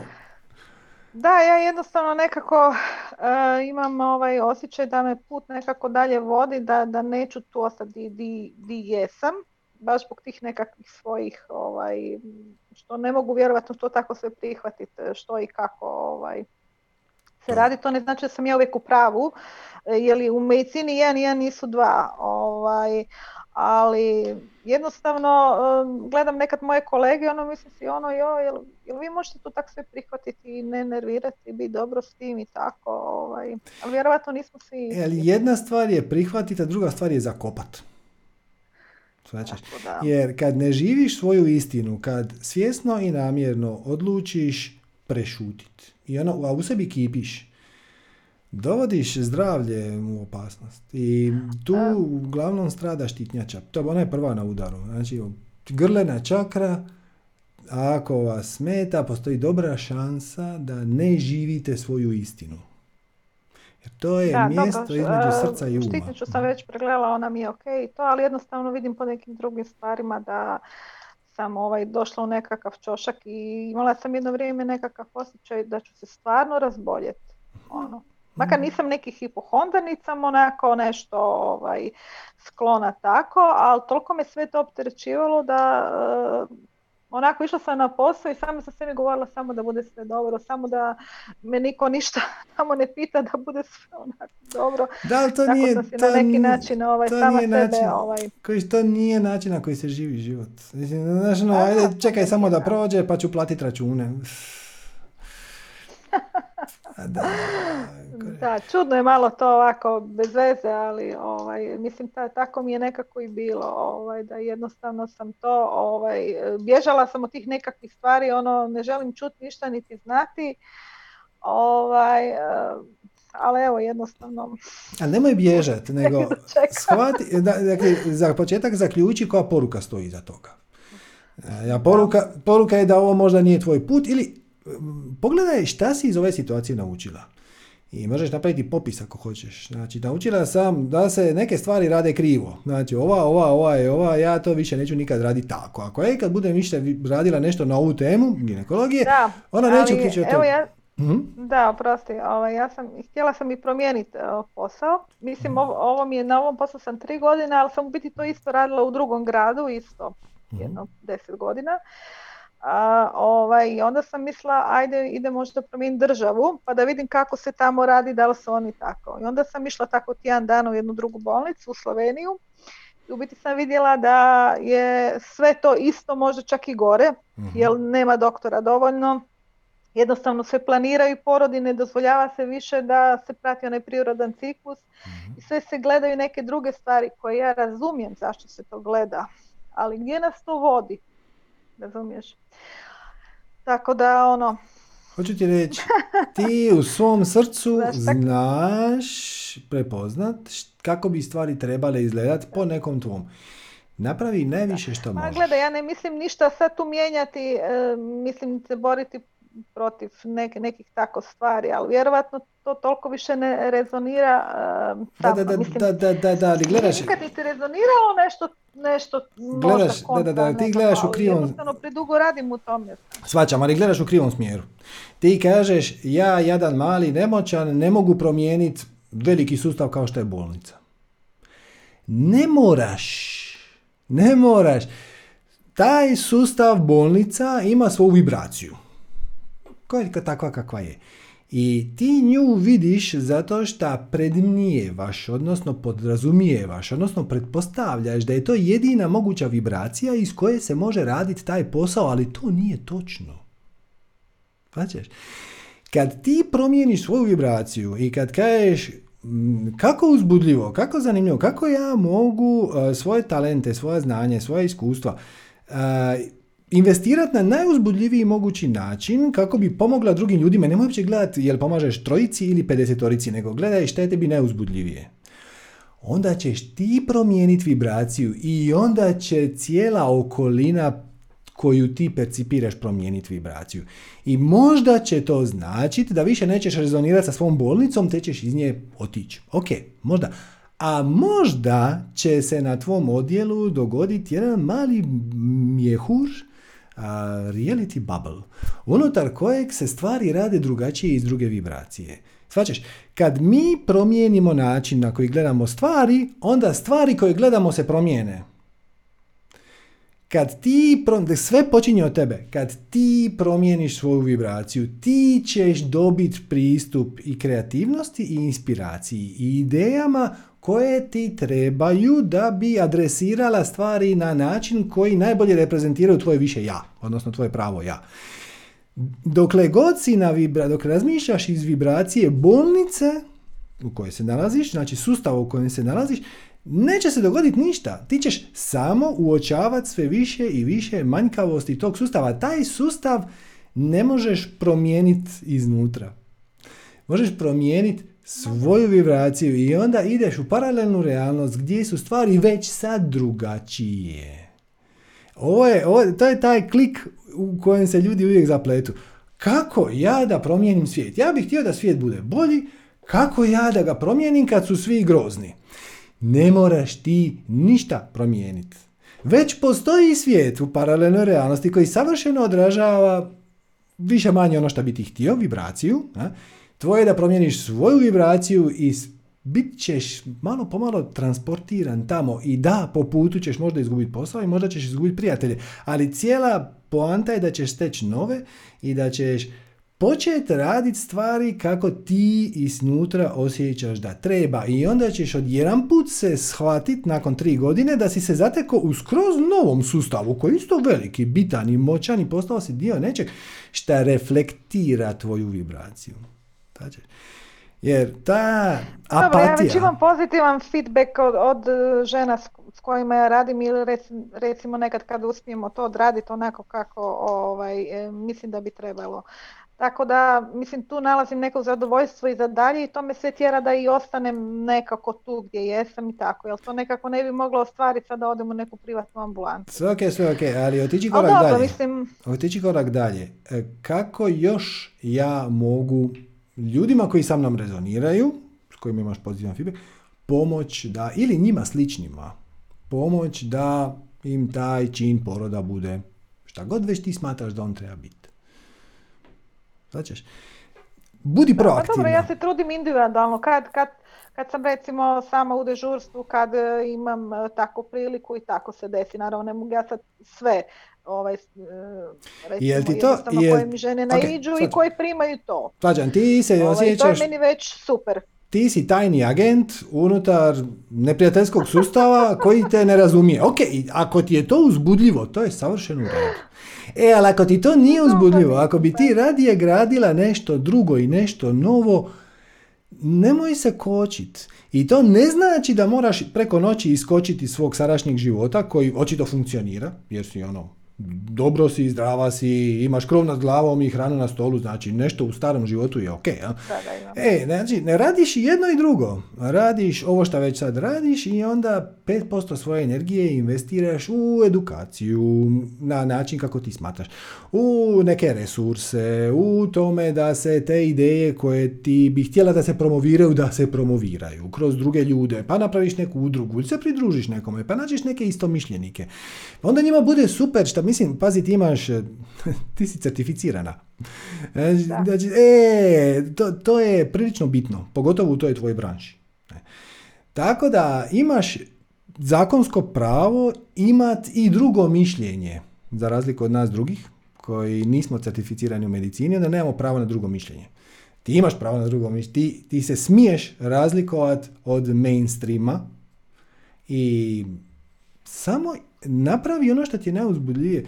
Ja stalno imam feeling da si ti na rubu apatije. Ono, va dobro, je, ok, a mislim, evo, ja to nešto sitno, individualno, pa... Ma ne! Kreni, napravi najviše što možda, ali da, ali to je tvoja misija, to je tvoje poslanje, mislim, zato si tu. Nisi tu da promijeniš sustav koji je true, nego da napraviš nešto novo. E, to je bilo tako neki jaki poriv u meni da ja to nešto uh, snimim taj tečaj i napravim to. Ja sam uživala u tim trudničkim tečajima, onako, mhm. u toj komunikaciji sa ljudima, ali bio je totalno drugačiji tečaj od ovih svih drugih. Ja sam jednostavno, smo pričali o iskustvima, nismo uh, učili o porodu i tako. To je bio nekakav razgovor, koji su njihovi strahovi, ja sam im objašnjavala zašto treba ovo, treba ono i tako. I to me jednostavno, ono, to mi je super bilo onako, baš sam bila sretna. Da, i to što si bila sretna je nagrada sama za sebe. Jer u to, dok si u, pro, u toj vibraciji, odjedan put si, ja sam siguran, dok si to radila i dok si uživala, imala si ideje i kako to unaprijediti. I koji bi trebao biti sljedeći korak? E, ali onda se pojavi um, koji kaže je, ali ne moš ti, a muž, a posao, a šef, a ovo, a pa ćete izbaci, pa da, da, pa da, pa da. I onda mi povjerujemo našem umu, umjesto da povjerujemo našem srcu, pa da. Da ti kažem, makni um sa, sa puta. Ja vidim da imaš srce, imaš i resurse, imaš i znanje, imaš i iskustvo, imaš i publiku, ima, sve imaš. Ali se kočiš jer a kao ne bi se štel mešati. Ono kao... Da, malo je bilo, malo je, dobro, ja baš nisam nešto informatički jako potkovana i tako, ali dobro, ovaj, treba se sve vremena. Ovaj, ali evo, našla sam si jedan period, nadam se sad evo, da ću krenuti, da ću šest mjeseci ću biti doma. Nemoj se nadat, I da ću krenuti s onim nekim stvarima koje ja volim. Ne? Tako je, i nemoj se nadat i nemoj pokušavati, samo napraviš. Jer kad pokušavaš, radiš pokušaje. To ti je kao ono, izlazim skoro svaki vikend. Skoro sam izašao prošli, skoro sam izašao preprošli, skoro sam izašao prije zapravo niš. E, ne, ne, ne, ne, da, da, da. Naučila, ne. Napravi najbolje što možeš i onda to podijeli. I onda ćeš dobiti neki feedback. I onda napraviš drugi. I onda napraviš treći. Mislim, ovo je 20. satsang. Da mi je neko rekao prije šest mjeseci, ajmo napraviti 20 satsang. je 20. Mislim, ono, o čemu ćemo pričati? Jedan po jedan. Svačaš? Da, da, da. da. Da, i ono što je bitno je da slušaš svoje srce više nego svoj um. Um će uvijek imat prigovore. Ali ako to što radiš... Ja inače nisam neka osoba koja sam se voljela nešto eksponirati tako, ali to je toliko čučalo u meni da sam ja to morala. Da, e, to je baš čudno jako. Taj e, to, to, to je, vrati se u tu vibraciju, na tu ideju i ne moraš dati otkaz. Ne moraš ništa radikalno napraviti, samo nastaviš živjeti kao što ga živiš. Zato sad neću, ali u nekoj budućnosti nadam se da hoću. Šta prije? Pa, ali pazi ovo, ako, ako pustiš umu da kaže ja ću to početi raditi kad situacija bude savršena, to neće biti nikad. A toga nema, da. E, tako da, samo počni i ok, kad shvatiš u nekom trenutku da ovaj tjedan nemam vremena. Ok, možda ni ovaj mjesec nemam vremena. A sad sam malo premorena, sad ću uzeti 7 dana godišnjeg sve je to izvrsno.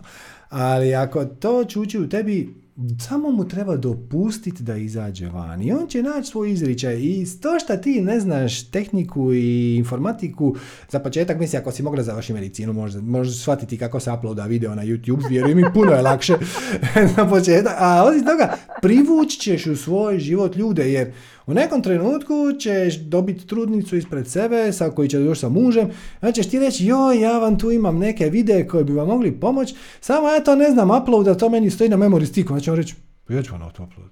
Znači je problem. Kužiš. I onda ćete vi biti mali tim i tako dalje i tako dalje. Samo... A gledajte, ja, ja sam osobno imala jako svoje osobno loše iskustvo mog poroda i to mi uvijek ostalo u glavi i vjerovatno to još dotira od tamo. Jel ti stvarno misliš da si slučajno imala iskustvo lošeg da. poroda? Jel ti misliš da to, e, to nije bilo slučajno? Da, to je služilo tome da ti promotriš svoju vlastitu uslugu s druge strane. Došla si na šalter s druge strane, inače izdaješ formulare, a sad ja si... Sam u to duboko uvjerena. Da. da je to baš tako, da. Da, tako da, da, samo kreni. Svemir je na tvojoj strani. Dobro, hvala ti na ovaj, e, lijepim riječima. Evo, pozdravljam sve i evo, vidimo se. Hvala tebi, ali nemoj da ostane na samo na lijepim riječima. javit ću se za neko vrijeme. Može. Pozdrav. Hvala, Bogu. Ok. Lijepe riječi. Ajmo, evo Vladimire, a Vladimire, di si Vladimire, kućo stara, nisam te čuo sto godina. Samo sekunda. Dobro večer, Srđane, kuća stara. Tako je. Namaste, Ne mogu s rukom, drugom držim telefon, ali te pozdravljam srcem i dušom. Može, na kuće. Pozdrav za tebe veliki, pozdrav za sve ovaj, dobre ljude što ovo prate, za hrabre, tako reći na Zoomu. Mm-hmm.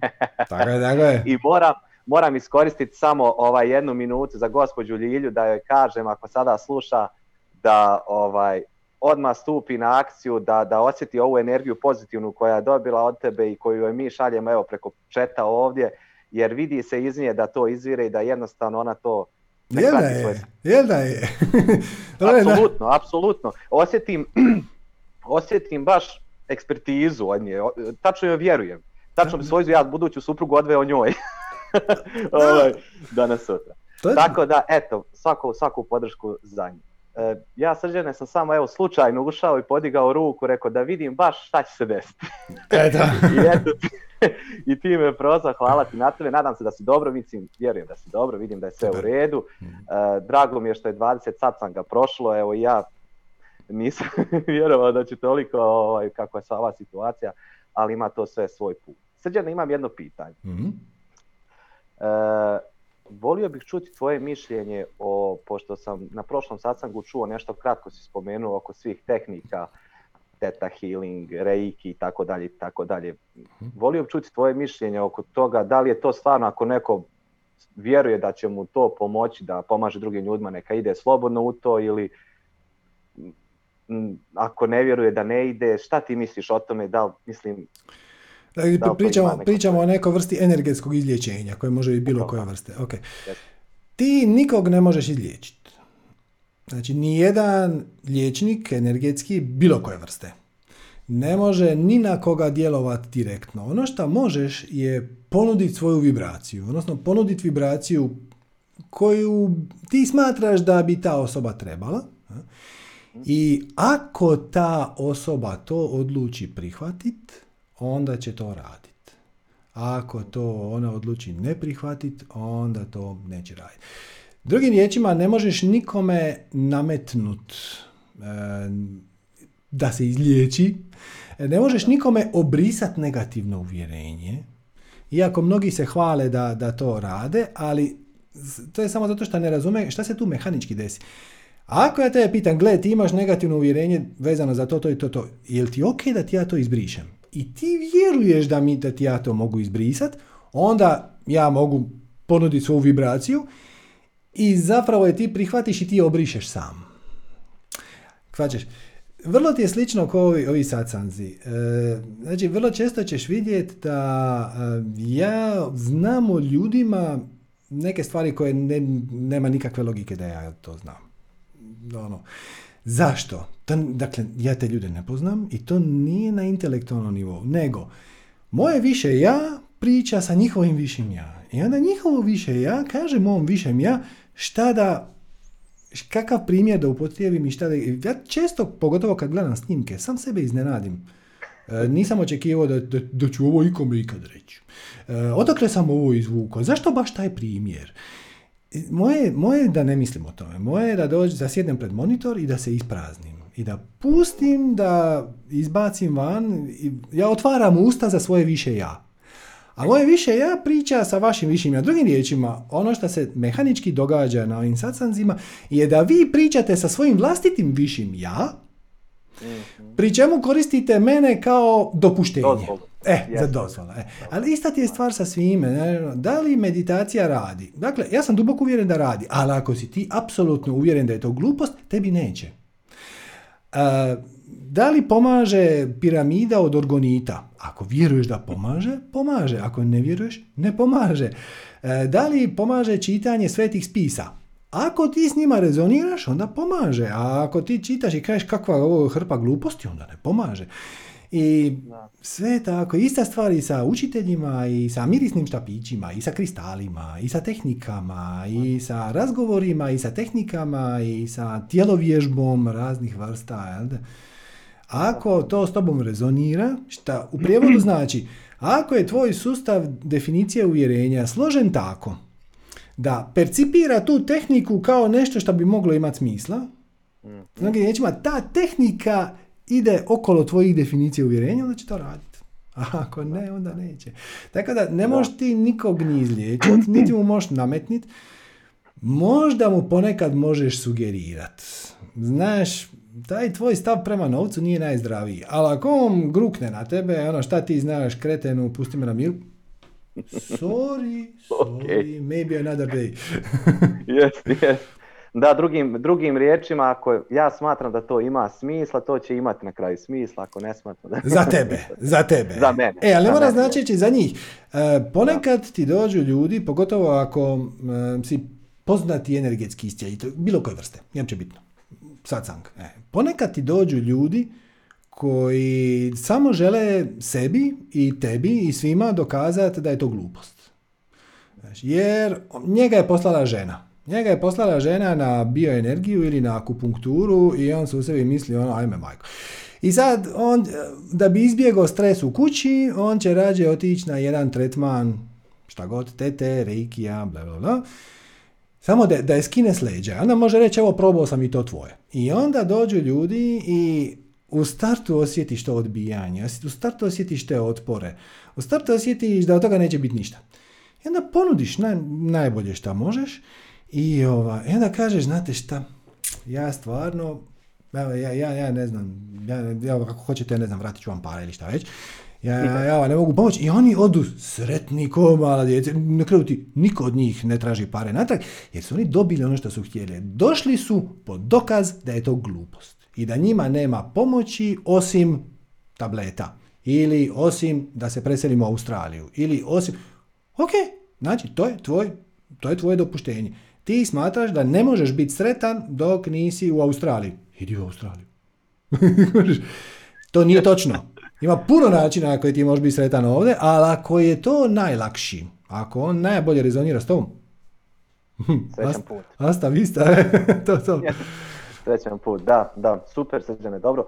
E, zadovoljan sam, zadovoljan sam šta si mi, šta si mi rekao, tačno mi to trebalo čisto da poslužim sebi to u glavi. Na kraju krajeva mi svi dođemo kao neka dopuštenja i dozvole za druge ljude da kažu nešto i na kraju krajeva što ti kažeš da se sami očiste i da sami naprave taj pomak. Ali uvijek, uvijek to napraviš sam. Niko, niko ti ne može, ne može ništa nametnuti. Ne može, I niko ti to ne može nametnuti. To je isto zanimljivo.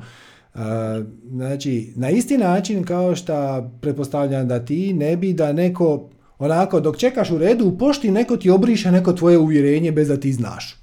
Čekaj malo. polako, polako.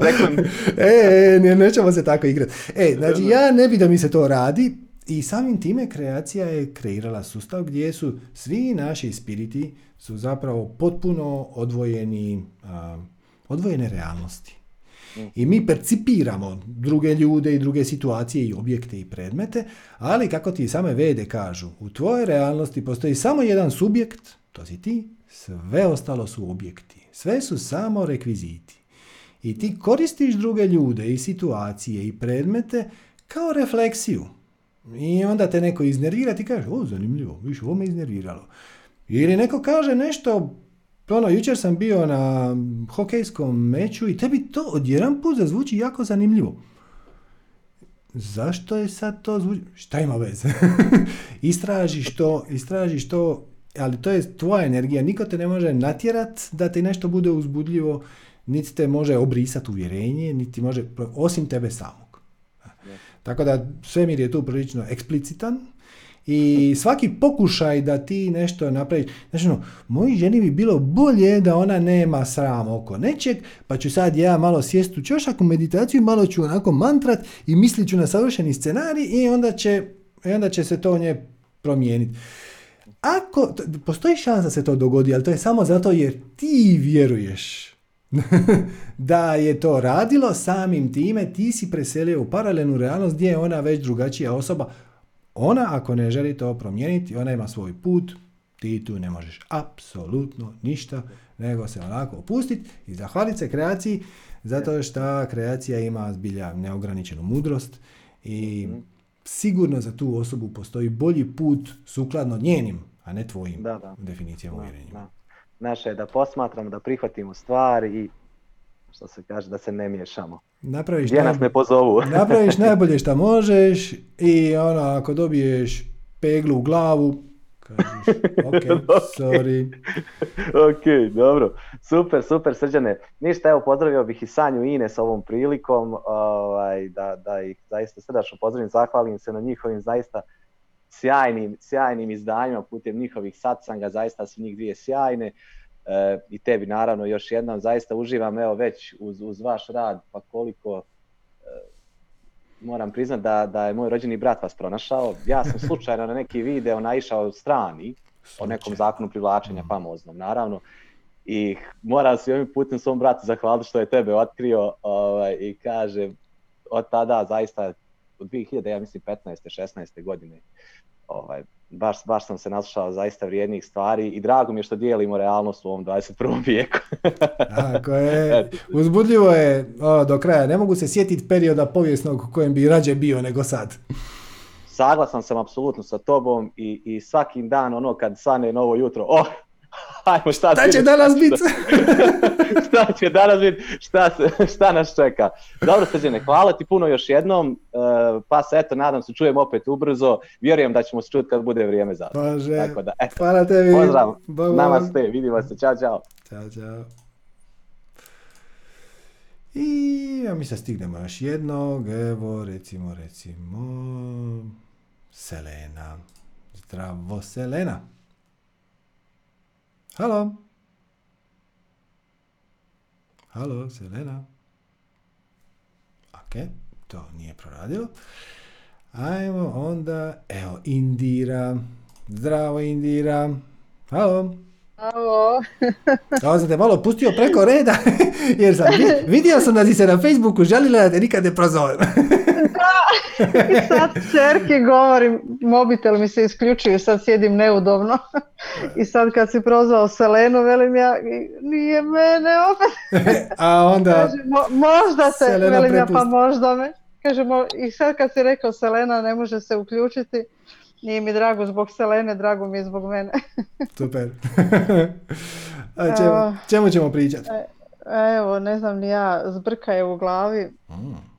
I sad baš malo prije kažem čerke, iako me prozove, ne znam šta ću sve reći, ne znam uz ću početi. Mm. Kako uzbudljivo? da, baš je uzbudljivo. nekako sam mm, i nezadovoljna, izbunjena i prije šest mjeseci sam počela raditi posao od kojeg sam pobjegla, tako reći. Mhm. E, nije mi to nikako moj izbor. Vi, ja sam htjela nešto drugo, ali evo, od 150 poslanih molbi poslala sam možda dvije, tri u tom smjeru i jedna od te dvije, tri je upalila, a ovih 140 i nešto ne. mm sad evo nakon šest mjeseci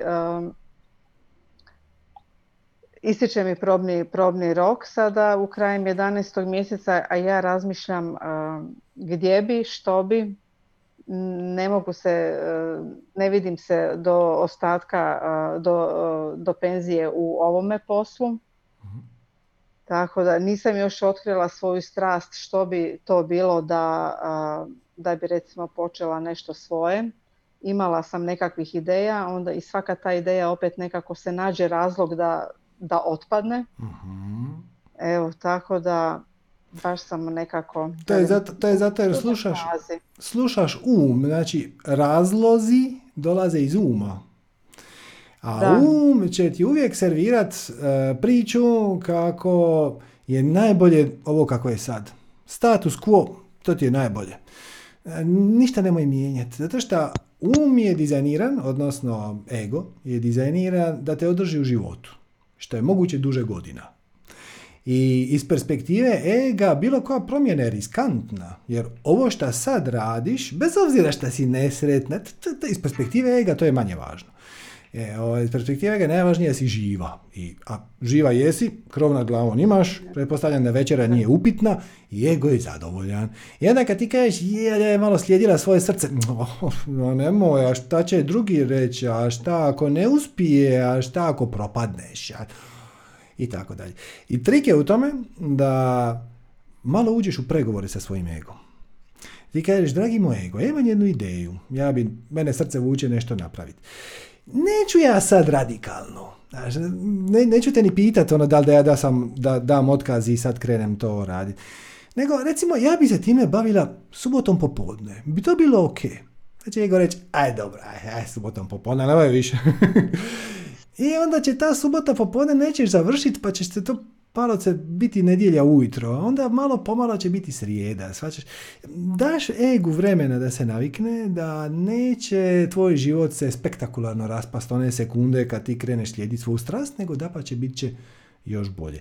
I čak ako ta ideja ili ta strast nema potencijal da postane neki dugoročni projekt ili karijera, znaš, to, to, to su sve egove projekcije, on bi htio da to sad bude grandiozno nego je to neka zezalica. Postoji razumna šansa da će to svejedno prerastu nešto zanimljivo, a sigurno je da je to tebi više ja poslalo da bi te diglo iz fotelje. Ako ti tvoje više ja pošalje sad pravu ideju koja će biti aktualna za pet godina, ti ćeš reći ono, ali ja ne mogu, to mi je preveliki zalogaj, da ne, ne mogu se ja sad u to uključiti, nemam resurse, nemam poznanike, nemam prijatelje, ne znam ništa. Da te ti onda prvo udicu, pa onda ti da jedan zalogaj, pa ti vodi na drugi zalogaj, pa na treći, pa na četvrti, pa na peti i onda nakon nekog vremena odjednom si u poziciji da možeš zagristi malo više u tu jabuku. To je kod kad gledaš u neboder. Dođeš ispod nebodera od 20 katova, gledaš gore, Jel se možeš popet gore bez lifta, konopca i to? Nema šanse. Ne mogu ja skočiti 100 metara u zrak. Ali sa strane su stepenice. Jel možeš napraviti prvu stepenicu? Možeš. Možeš napraviti drugu? Možeš. Možeš napraviti treći i četvrtu zajedno? Ma možeš i to. I onda te to polako vodi prema gore. Samo se prepustiš procesu i nadgledaš svoje misli, svoj ego, svoj racio, svoj sustav definicije uvjerenja, nazvite kako god hoćeš, to su sve iste riječi, odnosno druge riječi za istu stvar. Pratiš te mentalne prigovore i svjesna si da postoje, ne ignoriraš ih, ne radiš kontra njih, nego s njima malo pregovaraš.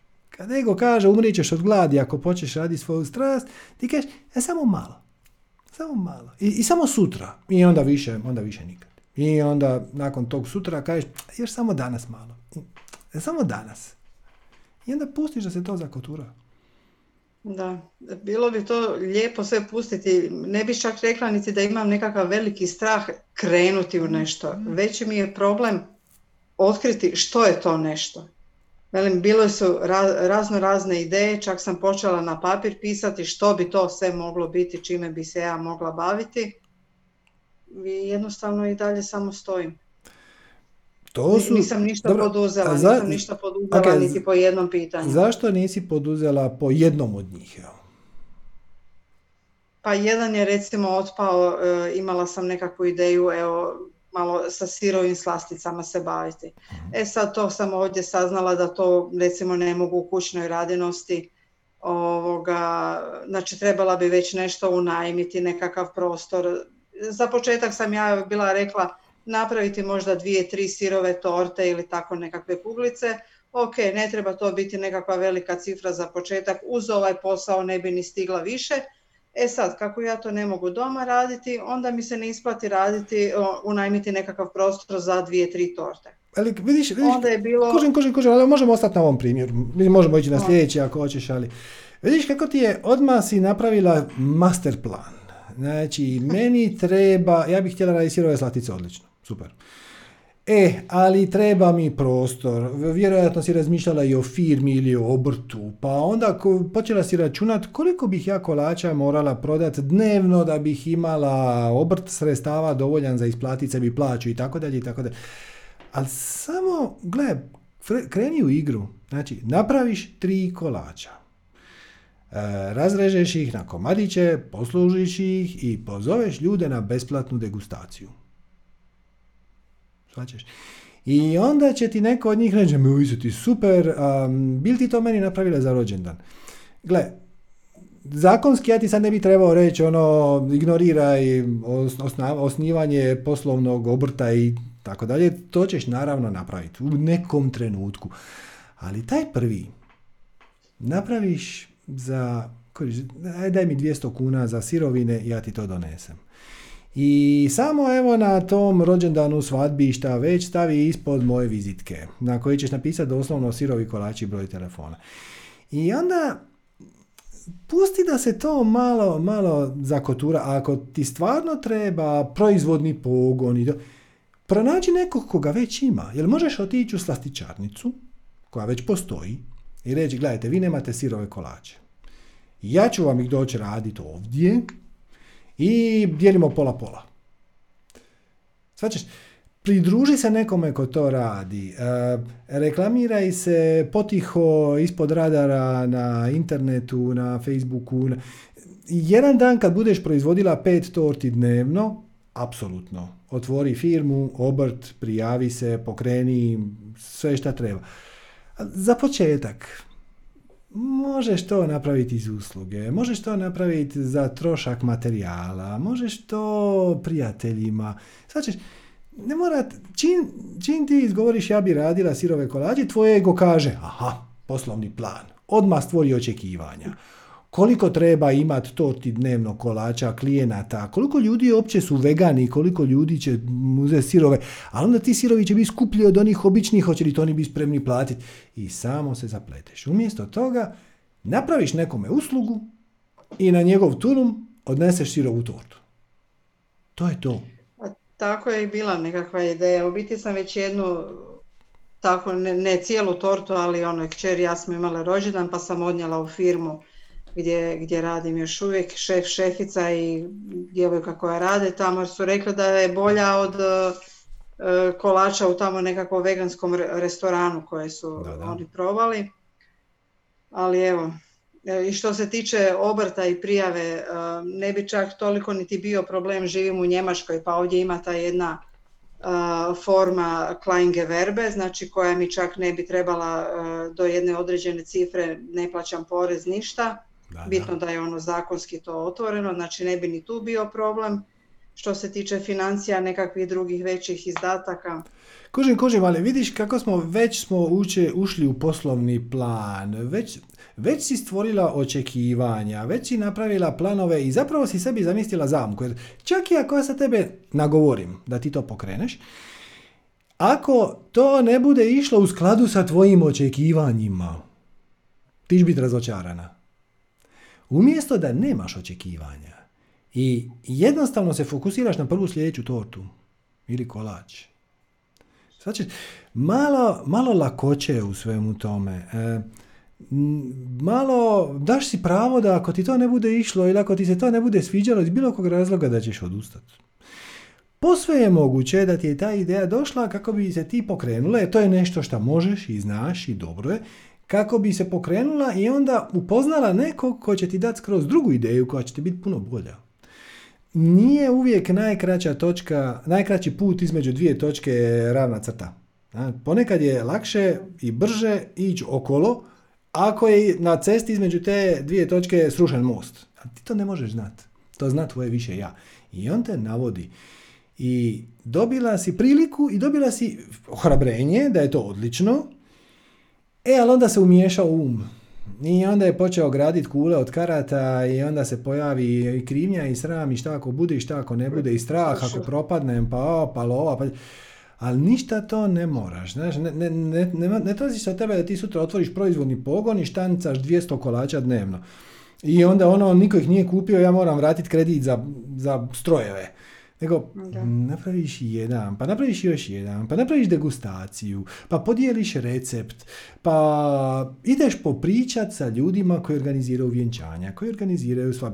Značeš, koji, koji su u tom džiru, koji bi možda ponekad svaki 15. klijentem pita neki sirovi kolač, pa ono, ako vas pita, nazovite mene, onda će reći ono, ja, ja, vi nećete nikad nazvat neki od njih. A neki ćete nazvat.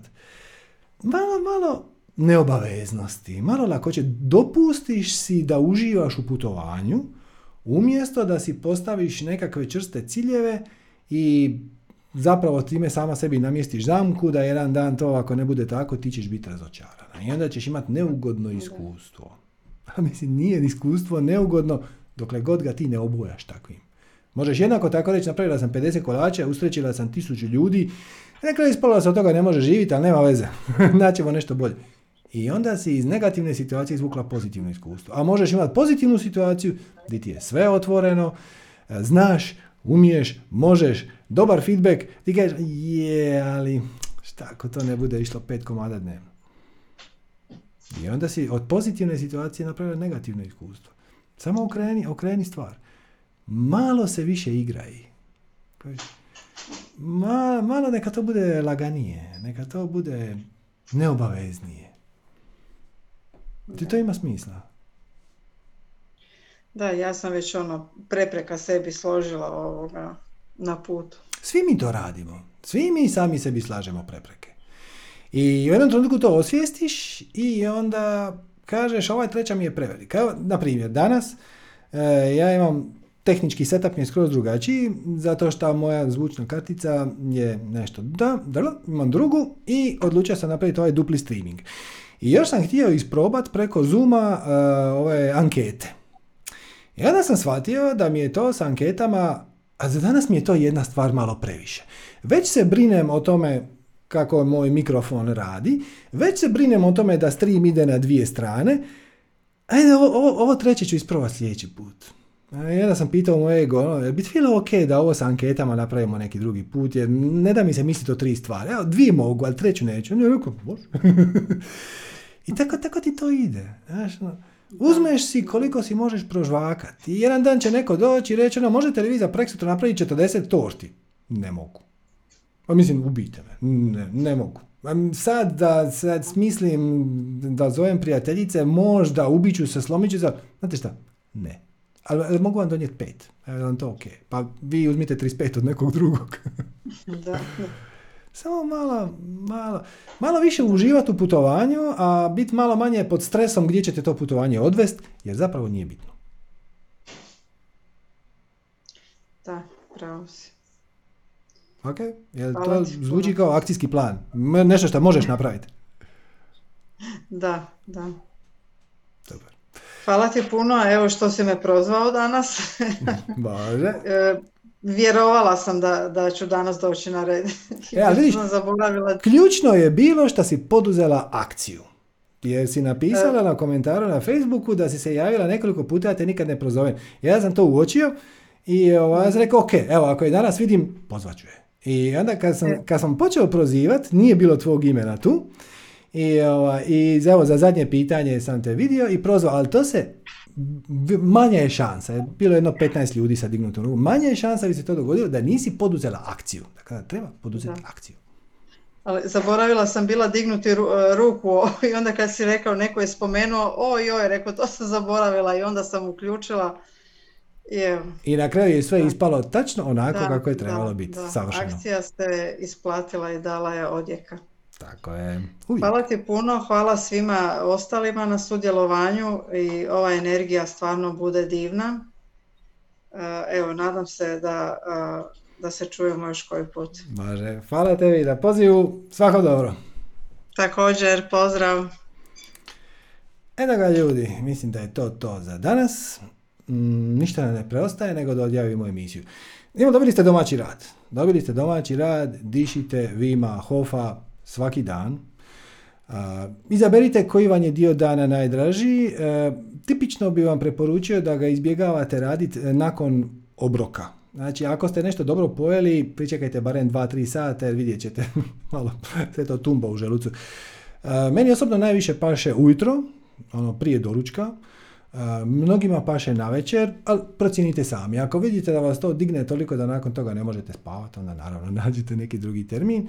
Stvarno tehnika je izvrsna i vrlo brzo će vam i ovaj video sa brojanjem mjerenja postati potpuno suvišan. Jednostavno se kad imate 5 minuta, odnosno desetak minuta, legneš se na pod, napraviš od 30 do 40. Recimo ciljaš na 35. Udaha, izdaha, nakon toga držiš dah koliko možeš. Znači nije bitno li to minuta ili minuta i pol. I onda napraviš tako tri kruga i evo, neću ništa reći, samo javite rezultate. Meni je super i baš mi je odlično, e, tako da evo, javite kako je vama, ali svakako preporučam. Znači, dobili ste domaći rad.